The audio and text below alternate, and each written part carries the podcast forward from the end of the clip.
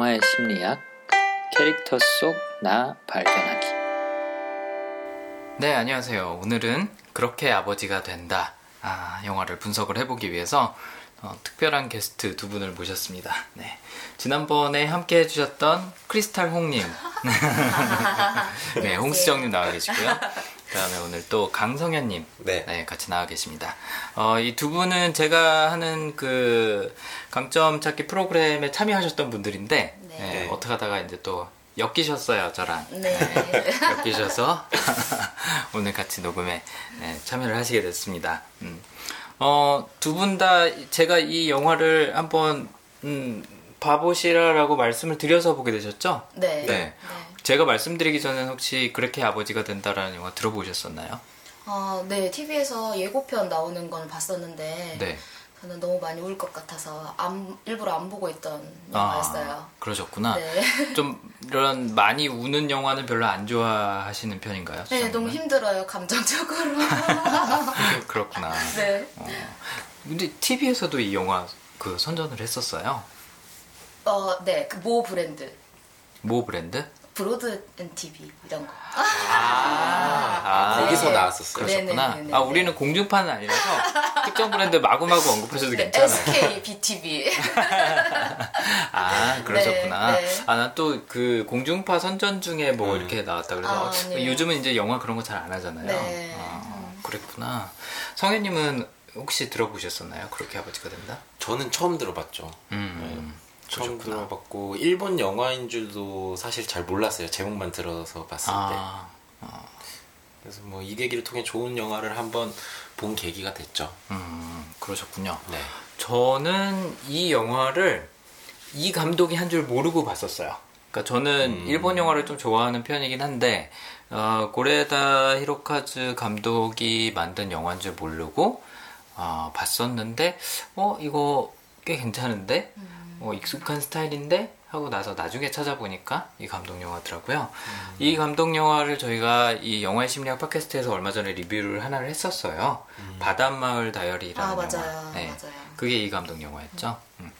대체로 다루는 내용은 가족에 대한 내용이 굉장히 많아요. 네. 네. 그래서 이 영화도 예외 없이 가족에 대한 얘기였고 또 특징적인 게 하나 있다면 어 정상적인 아니면- 모습은 아니야. 어 정상적이거나 일반적인 가족의 모습보다는 뭔가 이렇게 어긋나 있는 네, 가족의 모습을 많이 그려요.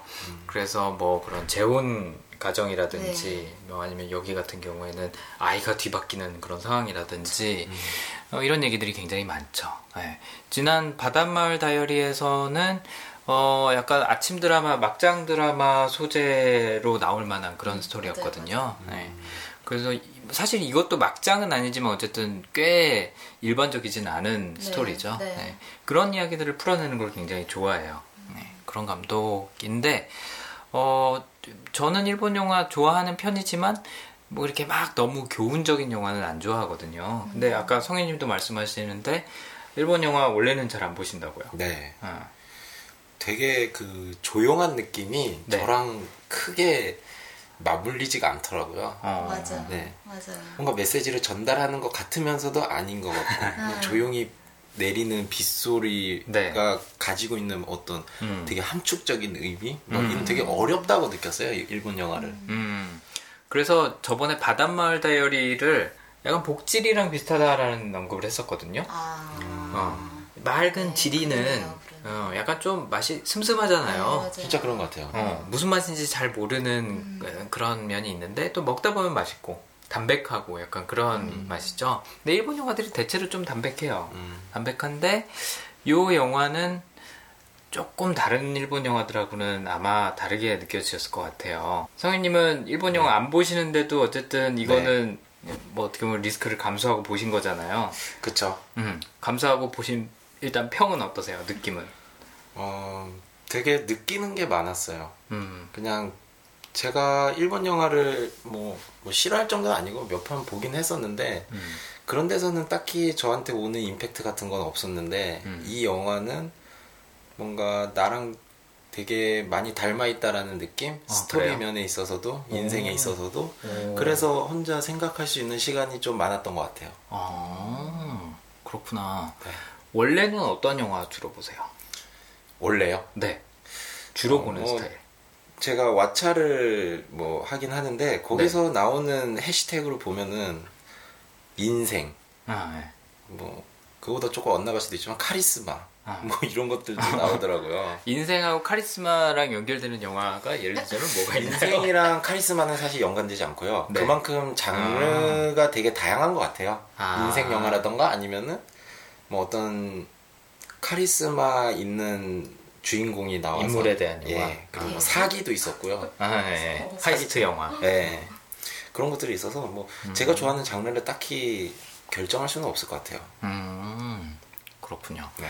어, 이 영화는 인생이라는 키워드랑 아마도 맞물리겠네요. 아 맞물리죠. 아, 그렇구나. 네. 네. 뭐 어떤 생각들을 하게 되셨는지, 어떤 것들을 느끼셨기에 어, 내 인생과 좀 닮아 있다고 느끼셨는지는 조금 네. 이따가 자세하게 한번 들어보도록 하겠습니다. 수정님은 일본 영화 많이 보세요? 저도 일본 영화를 그렇게 네. 좋아하는 편은 아니에요. 아까 말씀하신 것처럼 네. 너무 덤덤하고 그래서 기승전결이 없는 것 같은 느낌? 그리고 그냥 화면들이 가끔가다 꼭 사진 찍어놓은 것처럼 네, 이쁜 그쵸. 화면들이 많은데 음, 그냥 그게 단 것 같은 느낌? 음, 굳이 찾아서 보지는 않는 편이에요. 그쵸. 제가 이 영화 덤덤하다고 말씀드렸었는데 아 정말 아니었다면서요. 어 덤덤하지 않았어요. 폭풍처럼 몰려와가지고 힘들었어요 또. 그러셨구나. 네.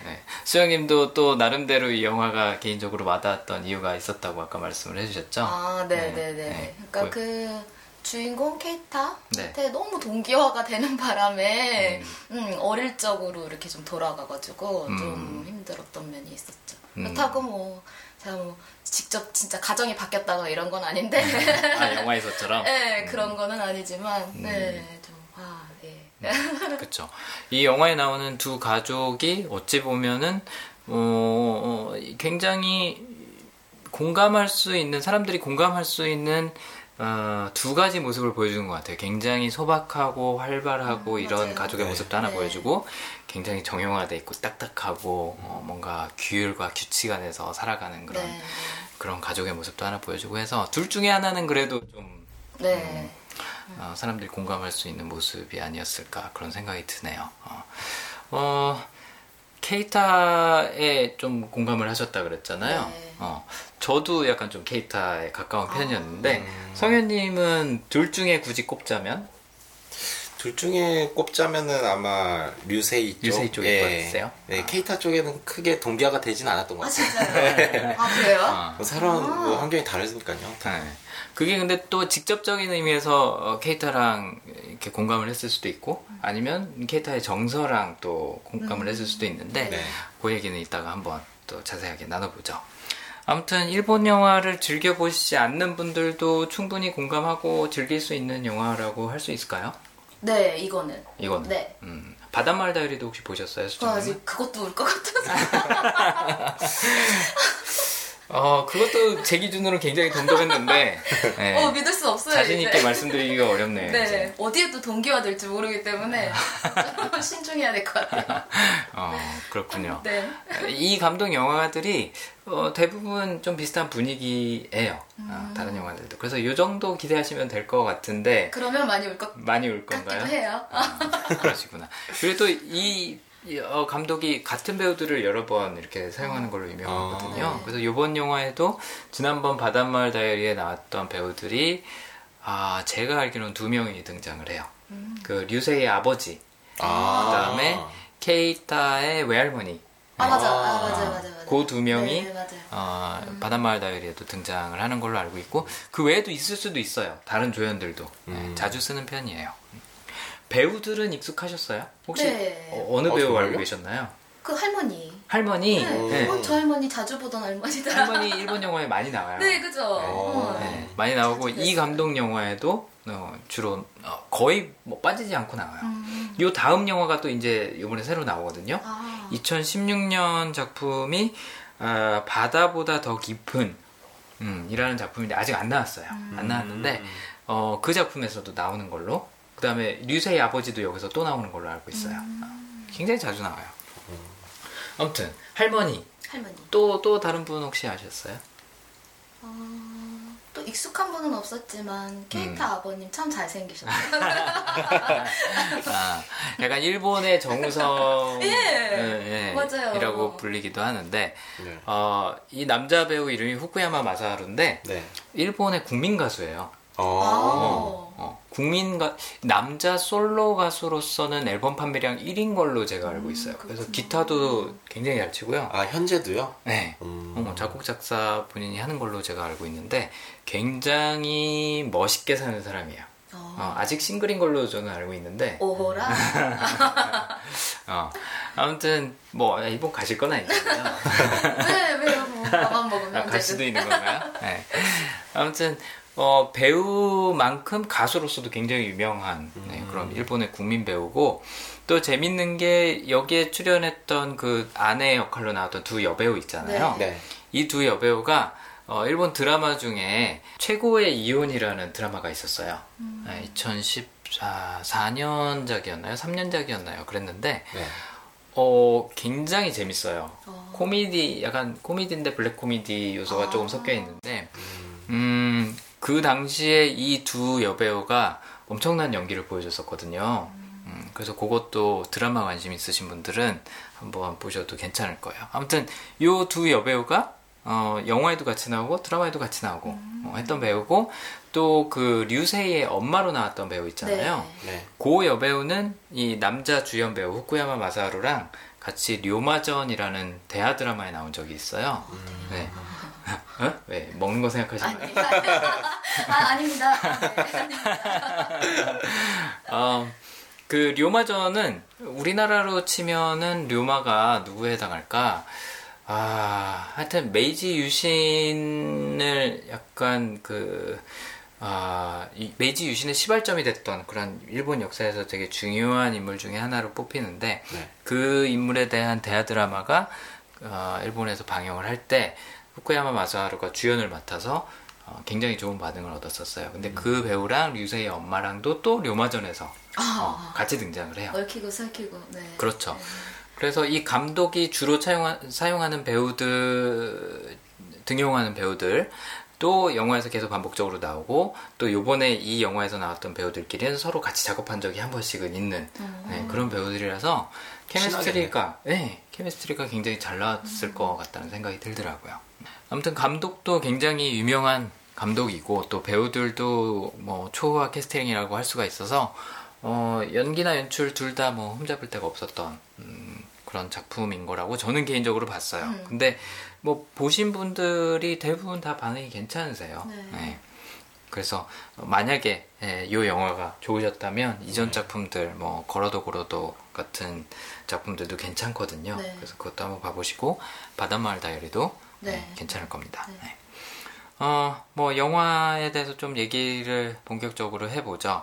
일단 요번에 분석할 캐릭터는 두 명이에요. 그 주인공인 케이타라는 아이의 부모, 그러니까 아버지와 어머니를 분석을 해볼 텐데요. 후쿠야마 마사루가 연기했던 료타 아, 버지의 역할, 그 다음에 어머니의 에, 역할을 맡았던 오노 마치코가 연기한 미도리라는 캐릭터 이 두 명을 한번 분석을 해볼 예정입니다. 음, 아버지 역할을 맡았던 후쿠야마 마사루가 연기한 료타는 최상화라는 성향하고 전략이라는 성향을 예측을 해봤고요. 뭐 이거는 아까 도착하셨을 때 두 분 다 말씀하셨던 것처럼 최상화는 굉장히 잘 보였죠. 전형적이죠. 네. 네, 전형적이죠. 네. 어, 두 분은 이제 어, 저랑 같이 강점 공부를 하신 지한 두 달 정도 되셨잖아요. 두 달 정도. 아, 네. 애기들. 아직, 아직 잘 모르는 것 같은데. 네, 뭐 그래도 어쨌든 최상화는 보일 정도로 네, 어, 강했어요. 료타의 성향은 강했다라고 맞아요. 말씀을 하셨죠. 네, 뭐 너무 부담 안 느끼셔도 괜찮아요. 분석은 제가 할 거니까. 네. 네. 어쨌든 최상화는 잘 보였다라고 말씀을 하셨고 그다음에 전략도 있을 것 같다라고 제가 예상을 했었는데 어, 최상화는 여러 가지 면모에서 많이 보이죠. 뭐 네. 아이의 교육은 최고로 해주고 싶다. 네. 어, 라는 것뿐만 아니라 뭐 생활 환경이나 이런 것도 네. 어, 마찬가지로 최고의 것을 추구하는 그런 모습을 좀 보이죠. 음. 그다음에 전략은 상대적으로 좀 숨어 있었을 수도 있는데 어, 계속 어떻게 하면은 어, 원래 내 아이였던 류세이를 데리고 올 수 있을까 뿐만 아니라 어떻게 하면 이 두 명을 다 내가 키울 수 맞아요. 있을까 뭐 이런 걸 맞아요, 고민을 맞아요. 하고 네. 또 계획을 세우고 그쵸. 변호사랑 상의를 하고 막 네. 그러잖아요. 이런 부분이 이제 여러 가지 대안을 어, 한꺼번에 고민하고 또 검토하는 음, 그런 전략 성향의 모습을 이제 보여주는 측면이라고 할 수 있죠. 뭐 그 외에도 여러 가지가 있고요. 처음에 그 일이 딱 벌어졌을 때 두 가정이 만나잖아요. 네. 만나서 상의를 할 때 변호사는 먼저 구하셨어요? 라고 처음에 딱 물어보는 그것도 그러면 이 전략 성향 때문에 음, 그럴 수도. 전략 성향하고 최상화 둘 다 아마 작용을 했을 것 같은데 아마 영화에서 느껴지는 그 분위기만 봐도 네. 류타가 아, 류세이의 아버지 아, 여기서 이름이 아, 뭐라고 나오더라 유다이. 유다이 그쵸? 어, 류세이의 아버지를 약간 무시하는 게 처음부터 느껴지죠. 네, 네. 그러니까 약간 너 변호사 구할 능력 돼? 라고 약간 묻는 측면도 있고요. 아. 또 하나는 만약에 안 구했으면 자기가 어, 자기한테 유리한 방향으로 좀 해결을 해보겠다라는 아. 그런 의미도 숨어 있는 거죠. 음, 그게 이제 전략이 적용이 된 거예요. 여러 가지 방법을 생각해보는 와중에 네. 두 명을 데리고 오는 거를 이제 그 회사의 네, 상사가 네. 제안을 해주잖아요. 네, 네. 그래서 어 그거 괜찮다 싶어갖고 그러면 자기가 자기 변호사 써서 어, 한꺼번에 둘 다 데리고 오는 방향을 좀 한번 모색해보자라는 생각을 하고 있으니까 그런 질문을 하는 거죠. 그러면은 그 실제로 왜 미도리가 유칼이랑 되게 친하게 지내면서 서로 교류하는 과정에서 음, 참고로 이- 미도리는 어, 케이타의 어머니, 네, 료타의 네. 부인. 네. 그랬을 때 류타가 미도리한테도 그러잖아요. 그렇게 가깝게 지내지 않는 게 좋지 않아? 라고 말을 한 것도 어찌 보면은 자기가 원하는 답으로 가는 데에 그렇게 부인이 행동하는 게 어쩌면 음. 좀 걸림돌이 될 수도 있겠다라고 생각을. 그렇죠. 네. 그러니까 그것도 전략에 해당하는 거예요. 나는 계획을 하나 세워놨고 거기에 쓸 수 있는 여러 가지 방법들을 마련해 뒀는데 네. 아내가 뭔가 수를 잘못 두면 네, 네. 틀어질 그수 옵션들이. 틀어지는 거죠. 계획이 틀어지고 옵션들이 이제 사용 불가능해지는 거죠. 아, 그러니까 머릿속으로 그러니까 뭐 바둑이나 체스다라고 하면 몇 수 앞까지 내다보면서 계속 계획을 짜나가는 게 이제 전략이라고 할 수가 있는 거죠. 네, 그런 측면에서 어, 류타는 머리가 굉장히 복잡할 거예요.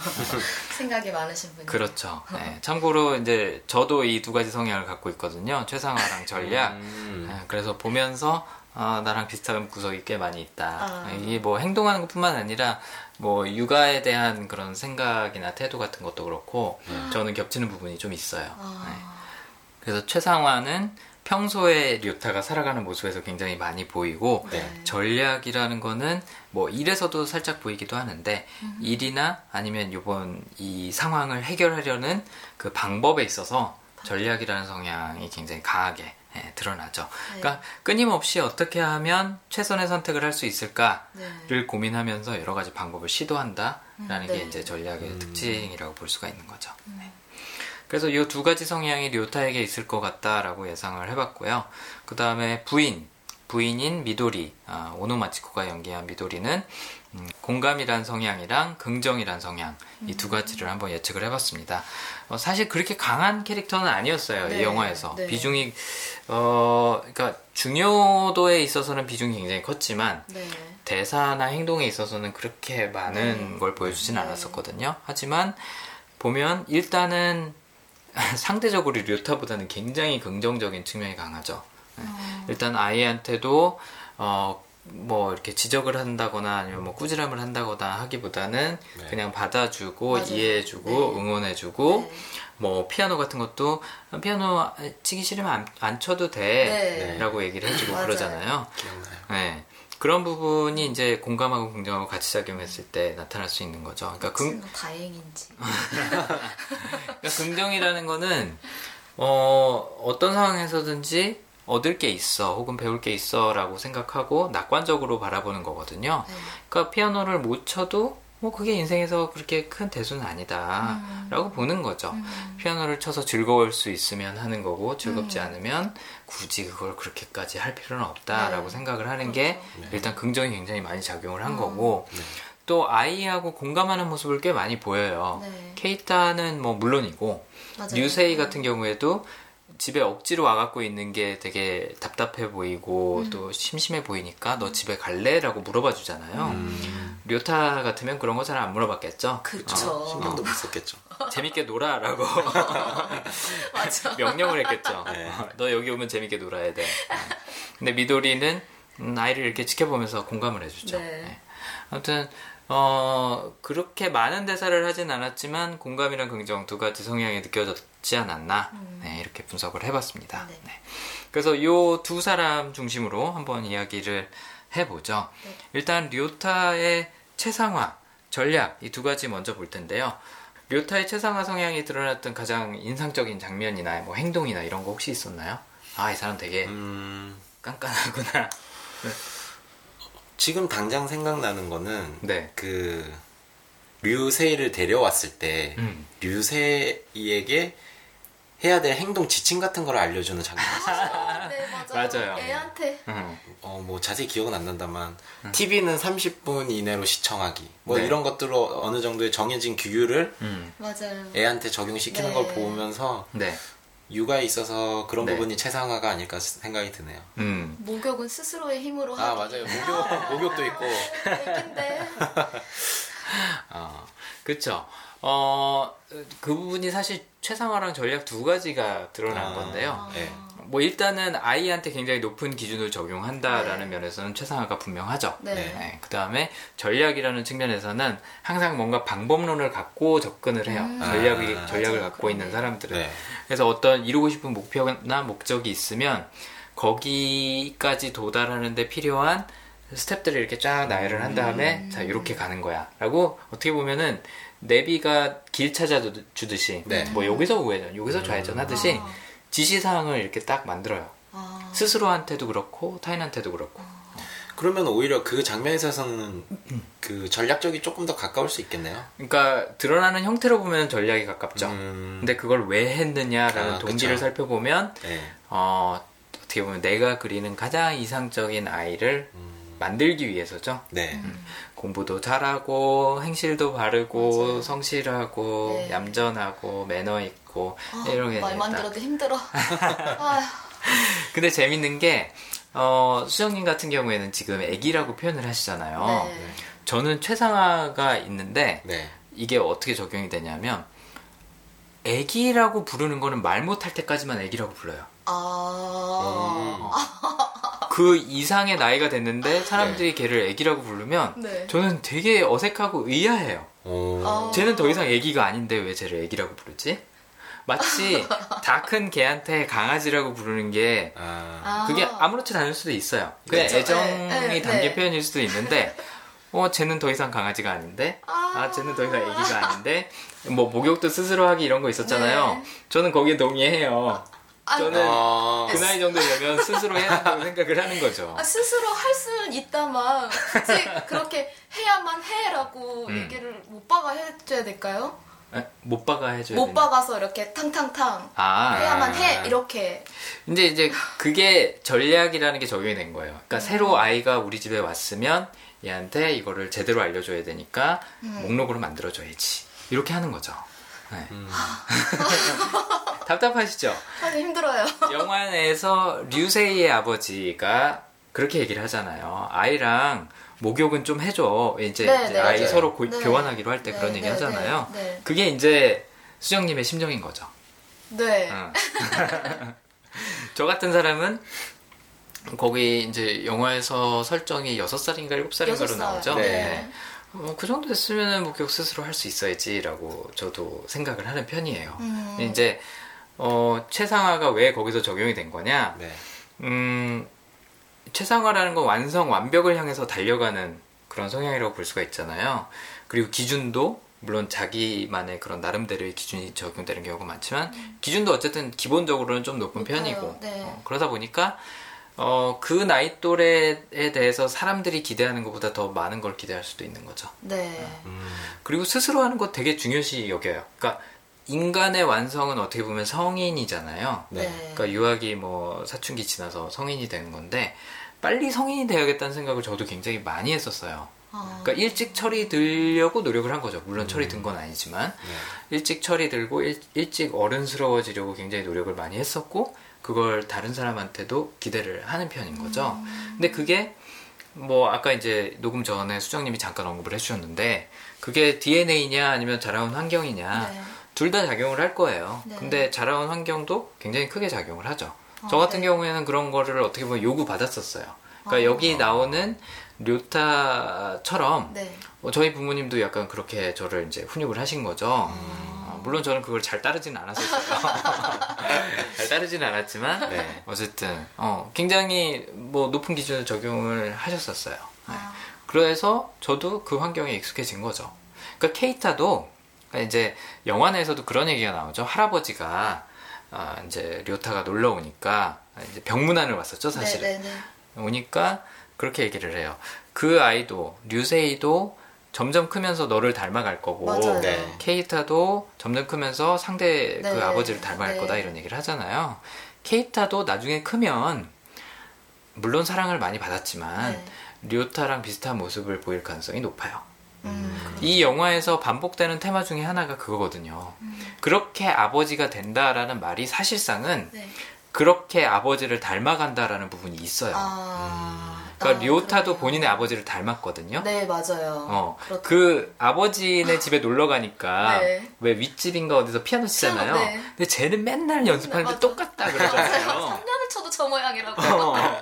근데 료타도 피아노를 연습하는데도 제대로 잘 못 치는 네. 아들을 보면서 굉장히 답답해요. 네, 맞아요. 네, 네, 맞아요. 그러니까 그런 부분이 아버지를 닮아간 거거든요. 음. 그러니까 케이타도 나중에 료타처럼 될 가능성이 높아요. 음, 물론 엄마가 있으니까 적당히 섞이긴 하겠지만 네. 아무튼 뭐 얘기가 좀 깊어지긴 했는데 어, 어, 방금 이제 성혜님이 언급하셨던 것처럼 네. 최상화는 굉장히 잘 보이죠 네. 그런 부분에서 어.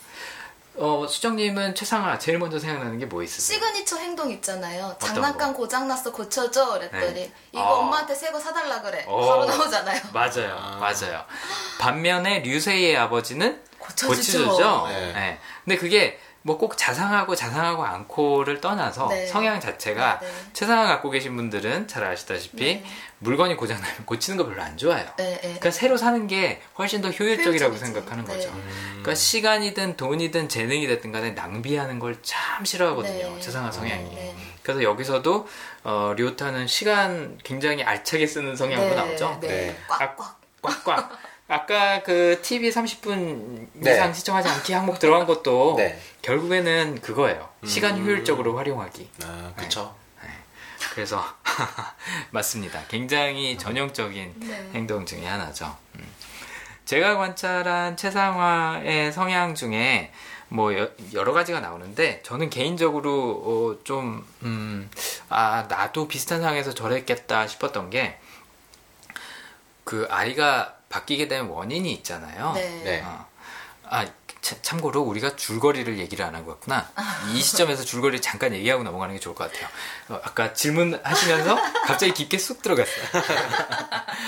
이 영화의 줄거리는 한 줄로 요약을 하자면 두 부부가 있는데 서로 아이가 바뀌죠. 네. 네. 아이가 바뀜으로 인해서 서로 이 아이를 다시 데려갈 것인가 네. 아니면 그냥 원래처럼 키울 네, 것인가 네. 이제 요 내용이라고 할 수가 있어요. 네. 아무튼 이 아이가 바뀌게 된 배경 중에 하나가 그렇게 체계적으로 운영되지 않는 지방에 있는 병원이었기 네. 때문이라는 네. 설정이 나오죠. 네. 네.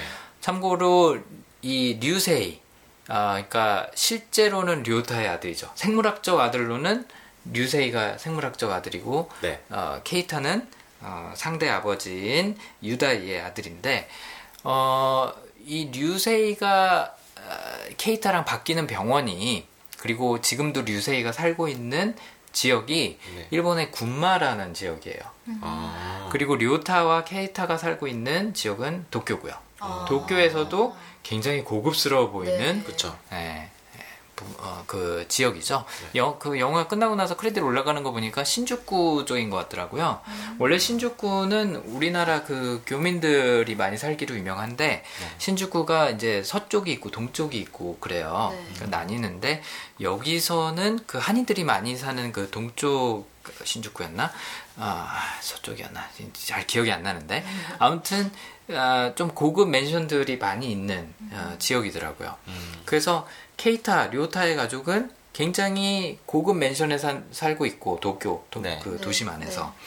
그 다음에 류세이랑 유다이 어, 이두 부자는 어, 군마라는 굉장히 낙후된 지역에 살고 있는 거예요. 왜그 류세이 아버지가 운영하는 철물점 나오잖아요. 네. 전파상 네. 거기 보면 간판도 굉장히 네. 허름하고 그렇잖아요. 네. 그 지역이 음, 어, 어떤 의미에서 낙후되냐면 개발이 별로 안 됐어요. 아, 음. 개발이 별로 안 됐고 뭐 그러다 보니까 뭐 문화생활이나 교육이나 이런 것도 한참 뒤쳐져 있겠죠. 그런 지역에서 이제 잘하고 있는 거예요. 어, 배경 설명을 좀 길게 했는데 제가 료타의 세상화를 가장 많이 받고 공감할 수 있었던 부분은 이 아이가 바뀌게 된 것이 지방에 있는 허름한 병원에 가서 낳기 때문이다라고 부인을 원망하는 장면이 네, 나와요. 계속 얘기하더라고요. 네. 근데 예를 들어서 제가 이제 아이를 낳는다. 네. 그러면 저도 비슷한 생각을 할 것 같아요. 그러니까 음. 체계적이지 않고 뭔가 뭔가 이렇게 좀 수준이 낮은 병원에서 아이를 낳아야 된다. 네. 그런 걱정이 되게 많이 될 것 같아요. 아, 음. 그리고 그것 때문에 아이가 바뀌었다. 와 그렇게 한 선택에 대해서 분노하는. 엄청나게 분노하고 스스로를 자책할 것 같다는 생각이 아. 저도 들더라고요. 네. 아, 더 좋은 병원에 갔어야 되는데, 네. 제대로 갖춰진 병원에 갔어야 되는데, 그러니까 최상화가 모든 것에서 최고를 추구하는 건 아니긴 하지만, 자기가 중요하게 여기는 거, 자기만의 기준이 있는 거에서는 정말로 최고를 추구를 하거든요. 근데 저는 개인적으로 아이나 육아는 굉장히 중요하게 생각하는 스타일이라서, 이것 때문에 그 아이가 바뀌었다. 네, 음. 굉장히 많이 자책할 것 같아요. 어, 음, 그래서 그 부분에서 굉장히 공감을 했었고 뭐 그게 어떻게 보면 영화의 핵심적인 부분이었죠. 네. 그래서 이게 료타와 또 미도리 사이에서 갈등의 원인이 되기도 하죠. 네. 네. 음, 그것 때문에 나 원망하고 있지 않냐라는 네, 얘기를 맞아요. 하죠. 계속 얘기하더라고요. 그쵸. 네, 그래서 미도리 얘기는 조금 이따가 좀 더 하기로 하고 네. 어쨌든 료타가 살고 있는 그 환경을 보면 일단은 도쿄의 굉장히 고급 맨션이고 네. 대기업에서 어, 일을 하고 있는 굉장히 유능한 그런 건축가라고 음, 설정이 나오죠. 집안 상태도 완전 무결점이에요. 네. 어, 물론 제 집은 무결점이지 않습니다. 않지만 네. 최상화가 갖고 있는 성향 중에 또 하나는 청소를 별로 안 좋아하는 것도 있어요. 네. 아 그런가요? 그러니까 이게 두 가지로 갈리는데 여기 나오는 주인공처럼 완전 무결점으로 깨끗하게 해놓는 사람도 있고요. 네. 아니면 저처럼 어차피 청소해봐야 월- 원래대 아니 금방 또 지저분해질 거 그냥 놔둔다. 이거는 효율적인 행위가 아니다라고 생각하는 성향도 있어요. 그래서 저는 청소를 어떻게 하냐면 네. 한 2주, 3주마다 한 번 싹 갈아엎어요. 아. 그런 분들도 많은 것 같아요. 네. 들어보면. 그렇죠. 그러니까 최상화는 효율을 중요시한다고 아까 얘기를 해드렸잖아요. 네, 네. 저라는 사람한테 최상화가 작용하는 방법은 어, 효율적이지 않은 청소는 그냥 필요한 만큼만 한다인 거죠. 아. 실제로 이삿짐 같은 것도 저 같은 경우에 어, 막 1년 동안 안 풀어놓는 경우도 있어요. 그러니까 아. 이거를 딱 최적의 장소에 배치를 해야 되는데 네. 아, 어디에 가야 될지 잘 상상이 안 가는 거예요. 어, 그럼 그냥 둬요. 그러니까 최선, 최상, 완벽, 어, 완성이라는 개념이 굉장히 중요하니까 네. 이게 제자리를 찾아가지 않을 것 같다. 그럼 그냥 아예 두지를 않는 거죠. 어, 청소도 이게 이 상태가 유지가 안 될 것 같다. 그럼 아예 그냥 손을 안 대는 거고. 아까 물건이 고장났다. 네. 고치지 않고 버리는 거랑 버려요. 똑같은 네. 개념인 거예요. 어. 어, 근데 여기서 이제 영화 내에서는 료타는 깨끗한 걸 좋아하는 편이죠. 네. 다행인 것 같아요.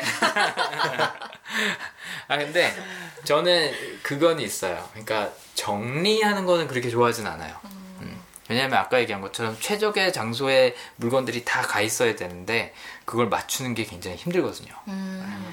그래서 정리는 별로 안 좋아하는데 어, 어, 뭐라 그러냐 위생을 위한 청소는 음, 아. 열심히 하는 편이에요. 아, 네. 네.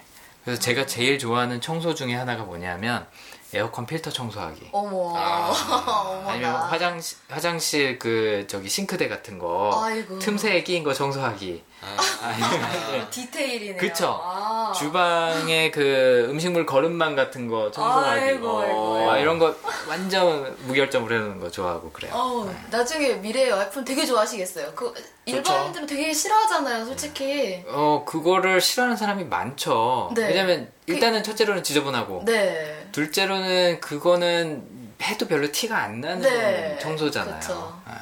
아, 상대적으로 이제 뭐 마루 청소하고 뭐 이런 거 아, 티가 예. 딱 나니까. 네. 네. 아, 근데 저는 그런 걸 더 좋아해요. 음. 최상화가 음. 하여튼 좀 굉장히 희한한 성향이에요. 네, 그러니까요. 알면 알수록 참 모르겠어요. 자기만의 기준이 있다는 게 특징이에요. 그러니까 아. 스티브 잡스 같은 사람도 최상화가 굉장히 강한 스타일이었거든요. 네. 그러니까 뭐 폰트 하나 아니면 뭐 각도, 일도 뭐 이런 거에 집착하고 하는 게 네. 최상화가 그 사람 나름대로 이제 작용을 한 거죠. 음. 네. 아무튼 영화 내에서 료타는 네, 무결점 상태의 그런 집을 아, 유지를 하는데 어, 영화 내에서 그 할머니 아까 언급하신 네. 할머니가 와서 그러죠. 아 여기 호텔 같아서 아, 오래 있기 싫다 막 이런 얘기 하잖아요. 네. 그게 이제 류타의 최상화가 아니었을까 싶어요.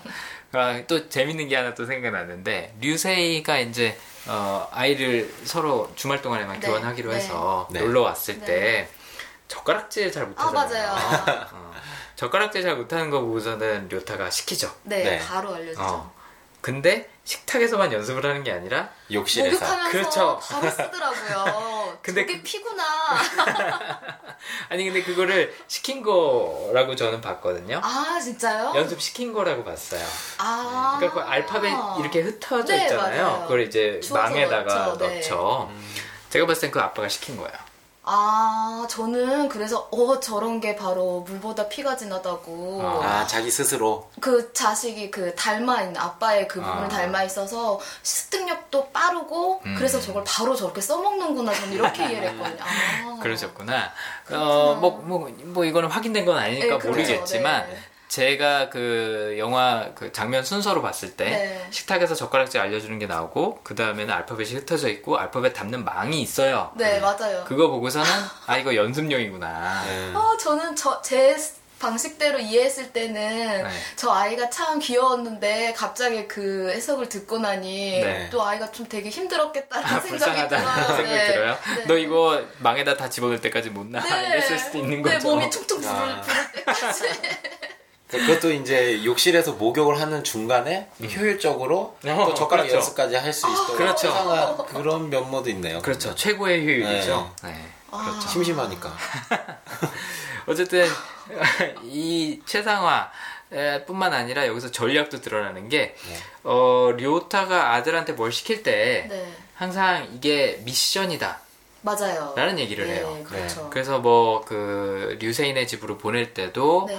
이거를 네가 견디면 더 강해지는 거야. 어른이 되기 위한 어, 미션. 어른이 되기 위한 미션이야. 뭐 이런 얘기를 해주죠. 여섯 살인데요. 그렇죠. 참. 그래서 이런 것들도 이제 전략인 거죠. 그러니까 아이를 음. 어떻게 하면은 내가 생각하는 목적을 달성하게 할 수 있을까? 어떻게 음. 하면 이거를 약간 좀 재미있게 만들어줄 수 있을까를 나름대로 고민을 한 거예요. 네. 그래서 강해지기 위한 미션이란 얘기도 하고, 네. 그 다음에 뭐 그런 젓가락질 연습시키기 위해서 욕실에서 그런 알파벳도 풀어놓기도 하고, 음. 뭐 집에서 지켜야 될 뭐 법칙, 약간 네. 십계명 같은 느낌이죠. 네. 그런 것도 만들고 하는 게 그런 미션을 자꾸 주는 게 이게 전략이에요. 음. 그러니까 경로를 찾는 내비 같다는 그런 이미지를 제가 아까 말씀을 드렸잖아요. 네. 경로를 찾아갈 수 있게 빵 부스러기를 하나씩 하나씩 이렇게 흘려주는 거죠. 네. 음. 아. 그러니까 그 길을 내가 찾기도 하지만 남들한테 만들어주기도 하는 게 전략이라고 볼 수가 있어요. 아, 네. 아, 자기한테도 적용될 수 있고 남한테도 그렇죠. 어, 그러니까 이 사람은 스스로 살아가는 방식 자체가 아마도 스스로한테 미션을 부여하면서 살았을 거예요. 음. 아, 그럴 수 있었겠네요. 어, 난 이걸 하면 아까 아이한테 얘기할 때도 그랬던 것처럼 난 이걸 하면 조금 더 어른이 될 거야. 조금 더 어. 성숙해질 거야. 조금 더 유능해질 거야. 라는 식으로 네. 하나씩 하나씩 이렇게 쫙 어. 경로를 밟아오는 거죠. 마치 게임에서 미션 클리어하는 거랑 진짜 똑같은 개념이에요. 음. 이렇게도 갈 수 있고 저렇게도 갈 수 있는데 가장 효율적인 방법은 뭘까? 음. 아, 이런 것들을 고민하면서 한 단계씩 한 단계씩. 갑자기 궁, 그럼 궁금해졌는데요. 네, 그럼 왜 게임 할 때 그러면 이 네. 전략 성향이 강한 분들은 네. 자기가 직접 이렇게 하면서 최단 그 거리를 찾으면서 하는 걸 좋아하세요? 아니면은 왜 인터넷에 찾아보면은 최고 단거리가 이미 전략에 떠 있잖아요. 음, 그렇죠. 그러면 그것들을 보면서 내가 클리어를 하면서 그런 거에 더 음, 뭐 그건 이제 다른 성향이 뭐냐에 따라서 결합되는 게 좀 달라질 수 있을 것 같아요. 예를 들어서 저 같은 경우는 발상이 굉장히 강하거든요. 네. 발상이랑 전략이 있기 때문에 기존의 방법을 그대로 활용하는 거 별로 안 좋아해요. 아 그러다 보니까 자꾸 머릿속에서 새로운 방법을 떠올려서 그걸 시도해보고 아. 어, 검증해보고 하는 걸 좋아하는데 예를 들어서 뭐 성취라는 성향을 갖고 있는 사람이 전략도 갖고 있다. 아. 그러면은 아. 최단 시간에 내가 성과를 낼 수 있는 방법을 찾아서 인터넷도 찾아서. 뒤지고 책도 찾고 해서 아. 그거를 빨리 실행을 그렇구나. 하겠죠. 네. 그래서 그거는 사람마다 조금씩 적용하는 방법이 다를 것 같아요. 아, 네. 네. 근데 기본적으로 전략 갖고 있는 사람은 그거를 어디 인터넷에서 보든 책에서 보든 스스로 찾든 여러 가지 방법을 생각해보고 뭐가 제일 효율적일까를 고민하는 걸 즐겨 아. 하는 거죠. 아. 그 과정을 즐겨해요. 아. 어, 방법을 찾아가는 과정을 굉장히 즐겨하는 편이죠. 그래서 자꾸 애한테 게임 미션 clear 하듯이 이렇게 내주는 게 네. 아, 미션을 내주는 게 어, 전략이란 성향이 적용된 거라고 볼 수가 있는 거고 뭐 그게 젓가락질에서 나타나고 어, 남의 집 가서 자는 거에 대해서 나타나고 뭐 그러는 거죠. 네. 어, 료타한테는 이게 적용되는 부분이 어, 이 영화 내에서 가장 중요한 미션은 이제 류세이를 데려오는 거. 데려오는 거 맞아요. 그리고 케이타도 데려오는 거. 어, 계속 데리고 있는 거. 어, 이게 약간 좀 미션처럼 되는 거죠. 네. 어, 그래서 이거를 달성하기 위해서 나름대로 여러 가지 방법을 모색을 합니다. 네. 뭐 변호사 친구랑 네. 상의도 하고, 뭐 상대 부모한테 갑자기 둘 다 데리고 있으면 안 되냐고 아, 뜬금없이 그 그러니까요. 푸드코트에서 물어보면서 돈 줄게 라는 아. 얘기도 하고, 뭐 변호사 아직 선임 안 했으면 내가 알아서 네, 처리할게 뭐 네, 이렇게 네. 은근슬쩍 이렇게 하는 것도 어, 최상화랑 전략이 굉장히 강하게 작용을 한 거죠. 네. 그다음에 또 나중에는 또 긍정적인 측면으로 작용하는 부분도 있어요. 류세이랑 사이가 개선이 안 되니까 계속 네. 틀어지니까 인터넷으로 텐트 치는 법을 찾아요. 맞아요. 음. 어. 네. 그게 이제 아까 수정님이 언급하신 그런 게임하기 위해서 아. 그런 치트키라든지 뭐 이런 걸 찾는 것처럼 아. 이 사람은 어, 류세이와 예전에 했던 즐거운 경험을 한번 재현을 하고 싶은데 뭘 해야 될까? 그 방법을 찾으려고 나름대로 이제 노력을 하는 음. 한 거죠. 네. 네. 어, 뭐 아이한테 뭐 물어보는 게 아니에요. 네. 유세이 너뭐 하고 싶니? 네, 네, 네, 이렇게 네. 물어보는 게 아니라 네. 옛날에 얘가 이거 할 때 좋아했었으니까 그럼 이거를 해야지 하고선 음. 그럼 그건 어떻게 하는 거지? 방법은 뭐지? 내 옵션은 뭐지? 음. 하면서 인터넷으로 찾아보는 거죠. 굉장히 전략을 갖고 있는 사람다운 그런 행동이에요. 음. 어. 그리고 뭐 텐트 같은 거는 사갖고 설명서 봐도 되잖아요. 아, 맞아. 근데 굳이 미리 이걸 알아봐요. 그러네. 음. 그러네. 마치 이제 그 아까 내비 얘기 잠깐 언급했는데 어디 새로 이동을 해야 된다. 네. 모르는 곳에 찾아가야 된다. 그러면 네. 전략 갖고 있는 사람들은요. 네. 미리 가는 경로를 A안, B안, C안 이런 걸 만들어 놔요. 음. 아. 그걸 찾아보는 걸 굉장히 좋아해요. 그리고 그렇게 해야지 마음이 놓여요. 한 가지 방법만 알고 있다. 아. 그럼 불안한 거죠. 그러니까 두 가지, 세 가지 이렇게 준비를 해 놓는 거예요. 그거를 머릿속에서 생각을 하는 것도 있고 뭐 이렇게 문서 찾아보는 것도 있고 음, 음. 어, 문서화시키는 것도 있고요. 음. 그래서 실제로 어 이게 저는 저희 아버지한테 이 전략을 받은 것 같은데 저희 아버지는 어디 여행 간다 그러면요 일단 지도 펼쳐놓고 갈 수 있는 경로를 여러 개를 이렇게 딱 찾아요. 그때 그때 이제 앱이 없을 시절에 그러고선 형광펜으로 이렇게 표시를 하세요. 미리. 아. 어. 티맵이랑 똑같네요. 어. 경로 A, 경로 B. 그렇죠. 근데 제가 나중에 이제 대학생이 돼갖고 로드트립을 한번 갔었어요. 근데 저도 똑같은 아. 행동을 하고 있더라고요. 지도 펼쳐놓고 A 경로, B 경로 해갖고 뭐 거리, 시간, 톨비 뭐 이런 거 다 계산해갖고 어디로 가야 될까 해서 실제로 굉장히 잘 써먹었어요. 아. 근데 그걸 아직도 갖고 있어요, 제가. 어. 아. 그런 부분들이 어, 확실히 아 전략이구나 싶더라고요. 근데 음. 인터넷으로 텐트 치는 법 찾아보는 거 보고 어, 전략 맞구나라는 생각을 했어요. 어, 또, 또 뭐가 있을까요? 전략이 보였던 부분. 혹시 지금 얘기 들으시면서 혹시 생각나는 거 있으세요? 음, 혹시 뭐 앞부분에 네. 가족 세 명이서 같이 면접을 봤던 장면에서는 뭐 있었던 게 있지 않을까요? 아, 전략이 나왔던 부분? 네. 그, 이제 엄마랑 아빠랑 케이타랑 같이 네. 유치원 면접, 네. 고급 유치원 면접 봤던 거 말씀하시는 거죠? 네. 음, 거기서 뭐 우리가 직접 확인할 수 있는 거는 모르겠는데, 그 케이타가 거짓말하는 장면이 나오잖아요. 네. 그 아빠랑 같이 캠핑 갔던 기억을 네. 없는 맞아요. 걸 지어서 만들어내죠. 네. 그게 이제 그 학원 선생님이 그렇게 얘기하라고 시켰다라고 네. 얘기를 하는데 뭐 부모가 별로 뭐라고 안 해요. 거짓말 한 거에 잘했다 대해서. 그러니까. 분위기는 오히려 아, 잘했네. 아유 네. 똑똑하다. 이렇게 이런 분위기여서 저는 조금 의아했어요. 어. 보통의 경우에는 거짓말하면 안 되지라고 네. 부모가 꾸짖을만 한데 네. 어, 일단은 미도리 엄마는 긍정 있어서 그런지 그냥 넘어가고 맞아요. 아빠인 음, 류타는 그냥 왜 그랬니? 라고 물어보고 네. 대답 듣고 그랬구나 하고 네, 넘어가죠. 네, 네, 네. 그러니까 고급 유치원에 엄청 보내고 싶어 하는 거는 사실 둘 중에 하나 꼽으라면 류타거든요. 류타죠. 아버지거든요. 네. 그래서 거짓말을 한 거는 잘못됐지만 어, 고급 유치원에 입학하는데 도움이 된다면 뭐 괜찮다 정도로 생각하지 않았을까 싶어요. 음, 어쨌든 그거는 최상화에 관련된. 네. 거긴 하지만 뭐 본인이 그렇게 하라고 시키진 않았지만 어쨌든 뭐 이것도 음. 방법 중에 하나니까 그거를 이제 긍정적으로 바라보는 그 아빠의 태도가 저는 그렇게 좀 비춰졌던 것 같아요. 음 그렇죠. 네. 어떤 목표를 위해서 하나의 수단으로 생각을 하는 거짓말도. 네. 그러니까 최상화랑 전략이 잘못 쓰이면 그렇게 될 수 있는 거예요. 음, 그러니까 어, 목적이 수단을 합리화하는 경우가 되는 거죠. 그쵸. 아, 그러니까 최선의 선택을 하는 게 중요하니까 네. 최상화라는 성향한테는. 근데 그 와중에 좋은 옵션도 있고 안 좋은 옵션도 있고 윤리적인 옵션도 있고 비윤리적인 것도 있는데 네. 비윤리적인 것을 선택했을 때 이게 최선의 선택이었어. 그러니까 최선의 결과를 가져오는 선택이었어라고 생각을 하고 그냥 넘어가면 이제 그게 부작용이 되는 거죠.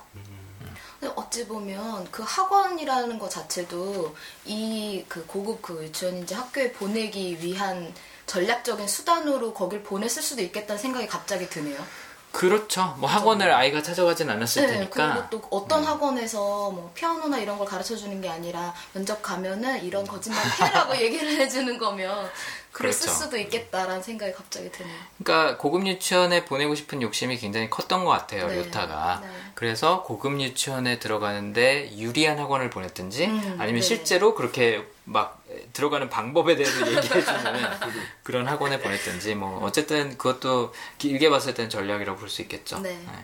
어, 그러니까 어, 케이타 자기 아들이 고급 유치원에 들어가기 위해서는 뭐, 뭐 불법적인 방법이 아니라면 뭐든 동원하겠다라는 음. 준비는 돼 있었을 것 같아요. 네. 어, 그렇죠. 그래서 피아노 연습하는 것도 굉장히 혹독하게 시키잖아요. 아, 네. 하루 네. 정도 쉬어도 되지 않을까요? 하- 오늘은 쉬었어라고 그 아내인 미도리가 얘기를 하니까 네, 혼났잖아요. 어 같이 혼나죠. 네. 어 엄마인 당신이 그러면 안안 되지. 어, 애가 참. 쉬, 쉬고 싶다 그래서 당신이 그러면 안 되지라고. 네, 근데. 미도리 또 웃으면서 애를 데, 데리고 가서 가- 피아노 연습 시켜요. 어. 우리 강아지랑 피아노 연습하자. 그러고 또. 그러니까 이 미도리가 긍정이랑 공감이 예를 들어서 없었다. 네. 어 리오타랑 같이 살기 힘들었었지 못 않았을까. 그럴까 싶어요. 그냥 남편이 이런 거 중요하게 생각하는 거 알고 이런 잔소리 할 거 아니까, 아이 그래 그래 네. 맞아 라고 네. 그냥 하고선 같이 따라주잖아요. 네. 네. 어, 그 덕분에 어떻게 보면은 그나마 유지가 되지 않을까 싶어요. 뭐라고 저기 리오타가 잔소리를 하냐면 피아노 연습은 하루 쉬면 이라고 얘기를 하니까 미도리가 그 문장을 에, 자기가 끝마치죠. 어, 이어서 3일을 더 연습해야 된다 그랬던가? 어, 회복하는데 3일이 걸린다고. 아, 회복하는데 3일 아, 걸려요. 그러니까. 이 얘기를 아이고. 료타가 수도 없이 얘기를 했나 봐요. 그러니까 문장 중간에서 끊고 아. 미도리가 완성을 해요. 네. 어. 맞아요. 어, 알아. 회복하는데 3일 걸린다고. 아, 수, 진짜 그 장면도. 맞아요. 어, 그 부분은 저는 개인적으로 동의하진 음. 않아요. 아, 아, 아, 뭐 음악이 됐든 뭐가 됐든 이런 건 자기가 좋아서 해야지. 그럼요. 네. 음. 맞아요. 음. 근데 뭐 맞는 말은 맞는 말이긴 해요. 그러니까 연습을 쉬면은 회복하는데 오래 걸리는 거는 제가 체험으로 터득을 했거든요. 아, 바이올린이 너무 좋아갖고 저는 어릴 때 네. 초등학교 때 바이올린을 시켜달라고 이제 부모님한테 부탁을 막 쫄랐어요. 네. 쫄라놓고 막상 레슨 받기 시작했을 때는 연습을 별로 안 했거든요. 네. 근데 이제 뭐 연습 안 해도 나름 잘 하니까 어, 네, 네. 연습을 별로 안 했어요. 예, 그것도 이제 어떻게 보면 최상화죠. 음, 내가 드리는 노력 대비 효과를 보는 거기 때문에 굳이 연습을 많이 안 해도 선생님한테 칭찬 듣는데 더 연습해야겠다는 생각을 아이고, 네. 그때부터 어릴 때부터. 어릴 때부터. 이미 보였어. 그쵸 가성비를 따지고 노력 대비 효율을 따지는 아 그래서 최상화 성향 갖고 있는 사람들이 어, 밖에서 보면은 되게 게을러 보일 때가 많아요 아. 최소한의 노력만 하는 거죠 아. 그러니까 노력을 더 했다 그래서 결과가 더 나오는 게 아니면 네. 그 노력 대비 효율을 따지는 거예요 음. 그냥 효율이 아니라 물론 효율이란 말 안에는 그게 들어가 있긴 하지만 어쨌든 그런 걸 좀 따져요. 아무튼 여기서의 리오타는 어, 그런 거랑 상관없이 무조건 잘해야 된다라는 음. 그런 어, 가치관을 갖고 있었던 거죠. 그래서 아이한테만 피아노 연습을 열심히 시키는 게 아니라 네. 본인도 그렇게 살아요. 맞아요. 토요일 날 맞아요. 출근을 하죠. 어, 네. 맞아요. 상사가 야 너 왜 나왔어라고 하는데 우리나라 같았으면은 네. 상사가 나오라 그래지 들어가라고는 안 하잖아요. 그렇죠. 음. 근데 그 상사분도 유능한 그 유능한 후배를 두었으니 나는 집으로 가야지. 그러고 가시잖아요, 마음 그렇죠. 편히. 약간 놀리면서 가긴 하는데 처음에 이제 사무실에 나타났을 때 어? 왜 토요일 날 왔어? 라고 네, 하잖아요. 그런데도 어 뭐 할 일이 많고 뭐 어차피 나온 김에 뭐 들렀다 가려고요. 뭐 이런 식으로 얘기하고 그날 저녁에 집에 들어가서도 저녁 먹자마자 업무를 보기 시작해요. 어, 음. 아이한테는 피아노 연습시키고 자기는 일하러 가고. 맞아요. 아, 진짜. 그쵸. 근데 본인은 그렇게 열심히 한 만큼 성과가 났던 거예요. 그동안. 네. 그래서 뭐 좋은 집, 좋은 차, 좋은 직장 음. 뭐 이런 것들을 다 얻었는데 네. 케이타가 못마땅한 거죠. 음. 료타 입장에서 보기엔 왜냐하면 쟤는 연습을 뭐 그래도 나름대로 한다고 하는데 피아노 실력이 영 형편없어요. 그 피아노 연주 사실 그 나이 치고는 뭐 괜찮게 하는 거죠. 네. 근데 그렇죠. 그 연주에서 어떤 여자애가 완전 맞아요. 프로처럼 치잖아요. 깜짝 놀랐어요. 아, 기계, 기계. 발이 그 페달에 닿지도 않는 것 같은데 네. 어, 엄청나게 잘하죠. 그 모습을 보면서 류타가 케이타한테 그렇게 얘기하죠. 너 분하지도 않냐고. 맞아요. 어. 맞아요. 그렇게 얘기하면서 더 잘할 수 없으면 연습해도 더 잘 안 되면 그냥 하지 마라고 얘기를 해요. 그게 최상하죠. 네. 물건 고장 나면 버리는 거랑 비슷한 것처럼 노력해서 효과가 안 나는 거. 그러니까 노력 대비 효과가 안 나는 거는 할 가치가 없다라고 음. 생각을 하는 거예요. 음, 그러니까 아들한테도 그렇게 얘기를 하니까 이제 옆에서 미도리가 보고 있다가 화내죠. 네. 열심히 해도 안 되는 사람도 있다고. 네. 나처럼 음. 그러잖아요. 근데 나처럼이라고 한 거는 사실은 본인이 실제로 그렇다라기보다는 아이를 감싸주기 위해서 한 얘기였죠. 네. 그런 게 이제 공감이 아니었을까. 음. 어. 아이가 이것 때문에 이런 얘기를 듣고 얼마나 속상해할까 네. 싶어서 나도 너랑 똑같아라고 음. 얘기해 주는 게 공감이 아니었을까. 미도리 엄마 좋아요. 아, 좋죠. 그죠? 네. 그러니까 이게 뭐 모든 부모가 약간 그런 작용을 서로 하겠지만 서로 상쇄하는 게 좀 필요한 것 같아요. 맞아요. 보완해주고. 네. 그러니까 무조건 미도리 같은 엄마만 있으면 또 애가 음, 본인의 재능을 발견할 수 있는데도 불구하고 놓칠 수도 있죠. 그렇죠. 어. 이렇게 류타는 굉장히 세세하게 보잖아요. 관심을 갖고. 네. 근데 미도리는 뭐 못해도 그만, 잘해도 그만, 노력해도 그만, 안 해도 그만. 그냥 내 아이는 행복했으면 해. 그냥 이 정도잖아요. 아 근데 네. 최상아 엄마 밑에서 자란 저의 입장에서는 그냥 미도리 엄마가 참 좋게 느껴져요. 아 정말. 그렇죠.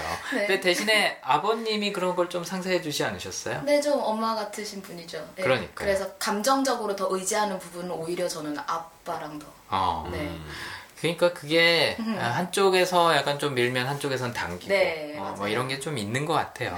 네. 여기 이 료타와 미도리 부부도 예외는 아니죠. 네. 그나마 다행이에요. 다 정말 다행이라고 생각했어요. 저는 그 네. 케이타 입장에서. 어. 리오타 같은 아버지 플러스 리오타 같은 어머니였으면 뭐안 돼요 힘들. 이제 대치동에 있는 그런 아 이들의 모습이 나오는 거죠. 어, 그나마 다행이에요. 네. 뭐 피아노 연습하는 거 뭐 하기 싫으면 안 해도 돼라고 미도리가 뭐 얘기도 해주고 그러잖아요. 말만이라도 이렇게 해주면 위안을 받죠. 그렇죠. 아이도. 아이 입장에서는. 음. 사실 리오타가 하는 방식에 대해서 케이타도 굉장히 부담감을 많이 느끼고 있었던 것 같아요. 음, 네. 음. 그런 걸 보면 미도리가 많이 완화를 해줬죠. 음. 그냥 잘 따라가지 못하는 걸 아이도 알고 있는 것 같아요. 그 아빠를 되게 좋아하는데 아버지의 기대에 그렇죠. 못 미친다는 거에 대해서. 그렇죠. 못 미친다는 거를 스스로도 웬만큼 알고 있어요. 네. 애가 뭐 우울해 보이지는 않지만 어쨌든 기는 좀 죽어 보여요. 네, 네. 맞아요. 안쓰럽죠. 네, 많이 안쓰러웠어요. 이렇게 좀 어른스럽게 음. 때안 부리고 그렇게 하려는 의젓한 모습 자꾸 보이려는 그 모습이 조금. 그렇죠. 인사 뭐 시키는 거에서도 아니 인사하는 거에서도 보면 얼마나 료타가 깍듯하게 네. 인사라고 교육을 시켰을까가 보이죠. 네. 다른 애들은 뭐 아 저 누구예요, 네. 뭐 누구예요 이렇게 얘기를 하는데 네. 케, 케이타는 안녕하십니까 맞아요. 저는 케이타입니다. 네, 네, 네. 몇 살입니다. 아주 똑 부러지게 얘기하죠. 그러니까 어. 그래서 그 평소에 그 부담감을 좀 갖고 살았을 것 같다라는 생각이 들더라고요. 근데 또 어쩌면 평상시에 그렇게 본인은 이렇게 해서 항상 최고의 위치에 이렇게 바- 계속 발전해 온 걸 알아서 본인의 그 아들 한테도 음. 그렇게 시켰는데 얘가 그걸 못 따라오는 상황이었고 그 상황에서 갑자기 아이가 바뀌었다 이러니까 그래서 처음에 대- 내뱉은 말이 음. 야빨이였을까요? 음, 그렇죠. 역시나 네. 어, 이제 아이가 바뀌었다는 거를 병원에 가서 확인하고 돌아오는 길에 철길에서 이렇게 차가 쓰죠. 네. 차가 섰을 때 미도리랑 료타랑 조용히 그냥 정적이 이렇게 네, 흐르다가 네, 네, 갑자기 네. 료타가 창문을 창문 팍팍 치면서 역시 그랬구나. 네, 맞아. 네. 그것 때문에 미도리가 나중에 상처를 굉장히 많이 받아요. 그러니까 료타는 항상 케이타가 자기 기준에 못 미치는 게 못마땅했던 거예요. 그죠. 음. 피아노를 치는 것도 그렇고 것 뭐도 그렇고 못마땅했던 게 최상한 거죠. 음. 나름대로 내 아이는 이래야 된다. 음.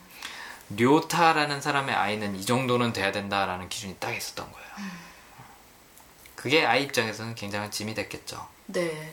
근데 료타의 아버지를 보면 그 모습이 보이는 거죠. 아까 얘기한 것처럼. 더 강하게 보이더라고요. 그쵸. 꽤 세죠. 네, 많이 강하던데요. 그렇죠. 어, 그래서 그 뭐 위치 피아노 치는 네, 거 3년 네. 동안 진전이 없다라고 뭐 하고 하는 게 어, 그런 거죠. 아 요거는 좀 음, 주변적인 이야기이긴 한데 왜 료타랑 료타의 형이랑 같이 아버지 네. 병문안을 가잖아요. 네. 그 형이 스시를 이렇게 그 네. 주문해 갖고 네. 받으면서 아버지 앞에 이렇게 딱 펼쳐놓으면서 한 얘기가 있어요. 음. 그게 갑자기 생각이 났는데 아 이 근처에 그렇게 좋은 집이 없더라. 그나마 이게 그 중에서 제일 좋은 거 고른 거다라고 아. 얘기를 하면서 이렇게 포장을 뜯어요. 아, 네. 내가 보니까 그 형도 네. 그런 최상을 갖고 있는 아버지 밑에서 훈련이 된 거야. 아, 최고가 아니면 어. 아, 안 좋아할 걸 아니까. 아, 그렇죠. 아, 연막 작전. 그렇죠. 언어로. 미리 미리 이제 아 이게 최고는 아닌데 최선이다 양해해 달라 약간 이런 느낌으로 얘기를 하더라고요. 아, 그래서 아 이 집안에서 이게 예. 강하구나. 그건 또 아. 캐치하지 못했네요. 네. 아니 저도 지금 막 생각이 났어요. 음. 아, 이, 이 팟캐스트 방송이 재밌는 게 네. 이렇게 얘기를 하다가 갑자기 생각이 나는 아, 것들이 있어요. 그냥 바로 바로 말하고. 그렇죠. 그런 게 또 매력 중에 하나랍니다. 아무튼 리오타가 체상가 굉장히 강한데 뭐 음식 얘기 나온 김에 왜 장모님한테 네. 양갱 사 가는 거 기억하세요? 그러니까 아이를 그 이제 병원에 들려서 이제 아. 친자가 아니라는 거 확인하는 와중에 아이를 할머니한테 맡겨놔요. 네, 자고 있었죠, 애가. 애는 자고 있고 할머니가 이제 문 열어주러 나왔는데 리오타가 할머니한테 이거 어, 내가 사온 거예요 선물이에요 하고 드려요. 네. 근데 그게 무슨 과자냐면은 토라야라는 그 가게의 과자예요. 근데 이게 왜 중요하냐? 토라야라는 가게는 일본에서 460년 동안 양갱만 만들어 온 회사예요. 음. 그래서 아. 그 이세탄 백화점 이런 데 가면은 제일 붐비고 있는 그 화과자 아, 가게가 요 토라야예요. 아, 그게 이렇게 포장지에 있었나요? 나와 있었나요? 아니요 대사에 있어요. 아, 대사예요. 아? 이거 토라야 거예요 하고 줘요. 아. 그랬더니 할머니가 이렇게 들어보면서 어 이게 무게가 약간 나가는데 이 정도 사이즈 보니까 양갱인가 보네 그러더라고요. 아. 그러니까 이 토라야는 양갱이 제일 유명해요. 음. 그러니까 최상위가 그런 게 있어요. 선물을 해도 음. 최고를 주고 싶어 하는 거죠. 아. 최성한테 선물 한번 받아보고 싶어요. 괜찮네요. 그죠? 그죠? 네. 어. 아니 어, 그래갖고 받아보고 싶어. 애도 지금 계속 평생 선물 받고 있잖아요. 최고급 유치원에 최고의 그 교육 환경, 주거 환경. 물론 지금 지금 할 말이 되게 많으신 것 어, 같은데. 지금 할 말이 많아. 그러니까 저는 료타 입장에서 얘기를 하는 거예요. 료타 입장에서는 이걸 아이들 아이한테 최고를 주기 위해서 계속 노력하고 있는 거예요. 어, 저 지금 엄마랑 대화하고 있는 느낌이에요. 전 케이타가 되어서. 아, 참. 그러셨구나. 아무튼 과자 하나를 사도 최고를 갖다 주는. 거예요. 음. 그래서 최상을 갖고 있는 사람들은 누가 뭐 굉장히 잘하는 걸 잘 캐치해내요. 음. 네. 네. 네. 근데 이거는 비즈니스에도 똑같이 적용이 되는 거죠. 어떤 회사가 어떤 물건을 굉장히 잘 만든다? 좋아해요. 제가 애플 굉장히 좋아하거든요. 네, 네. 그 이유가 똑같아요. 음. 약간 장인 정신이 깃들어 있는 음. 물건들 굉장히 좋아해요. 음. 서비스를 해도 정말 최고의 서비스를 해주는 걸 보면 감탄을 하는 사람들이 최상화 성향이거든요. 아. 그런 부분들이 이제 선물에서도 나타나는 거고 또이 사람이 얼마나 본인 커리어에 대해서 욕심이 많은지 볼 수 있는 장면이 뭐냐면 음 아이가 바뀐 거를 상사한테 얘기를 하죠. 네. 네. 그랬더니 회의 시간에 상사가 이렇게 넌지시 물어요. 야 괜찮아? 그랬더니 이 사람이 아 괜찮습니다. 일에는 지장이 없도록 없어요. 하겠습니다. 이거는 사실 상식적인 수준에서 기대할 수 있는 대답이 아니잖아요. 그래서 너무 맞아요. 멋있던데. 그, 아니 아까는 잘못했더니 왜 지금은 또 멋있어? 선물 받을 때랑 일할 때만 좋은 거. 아, 상황 골라서 최상화 만나야겠다. 그렇네요.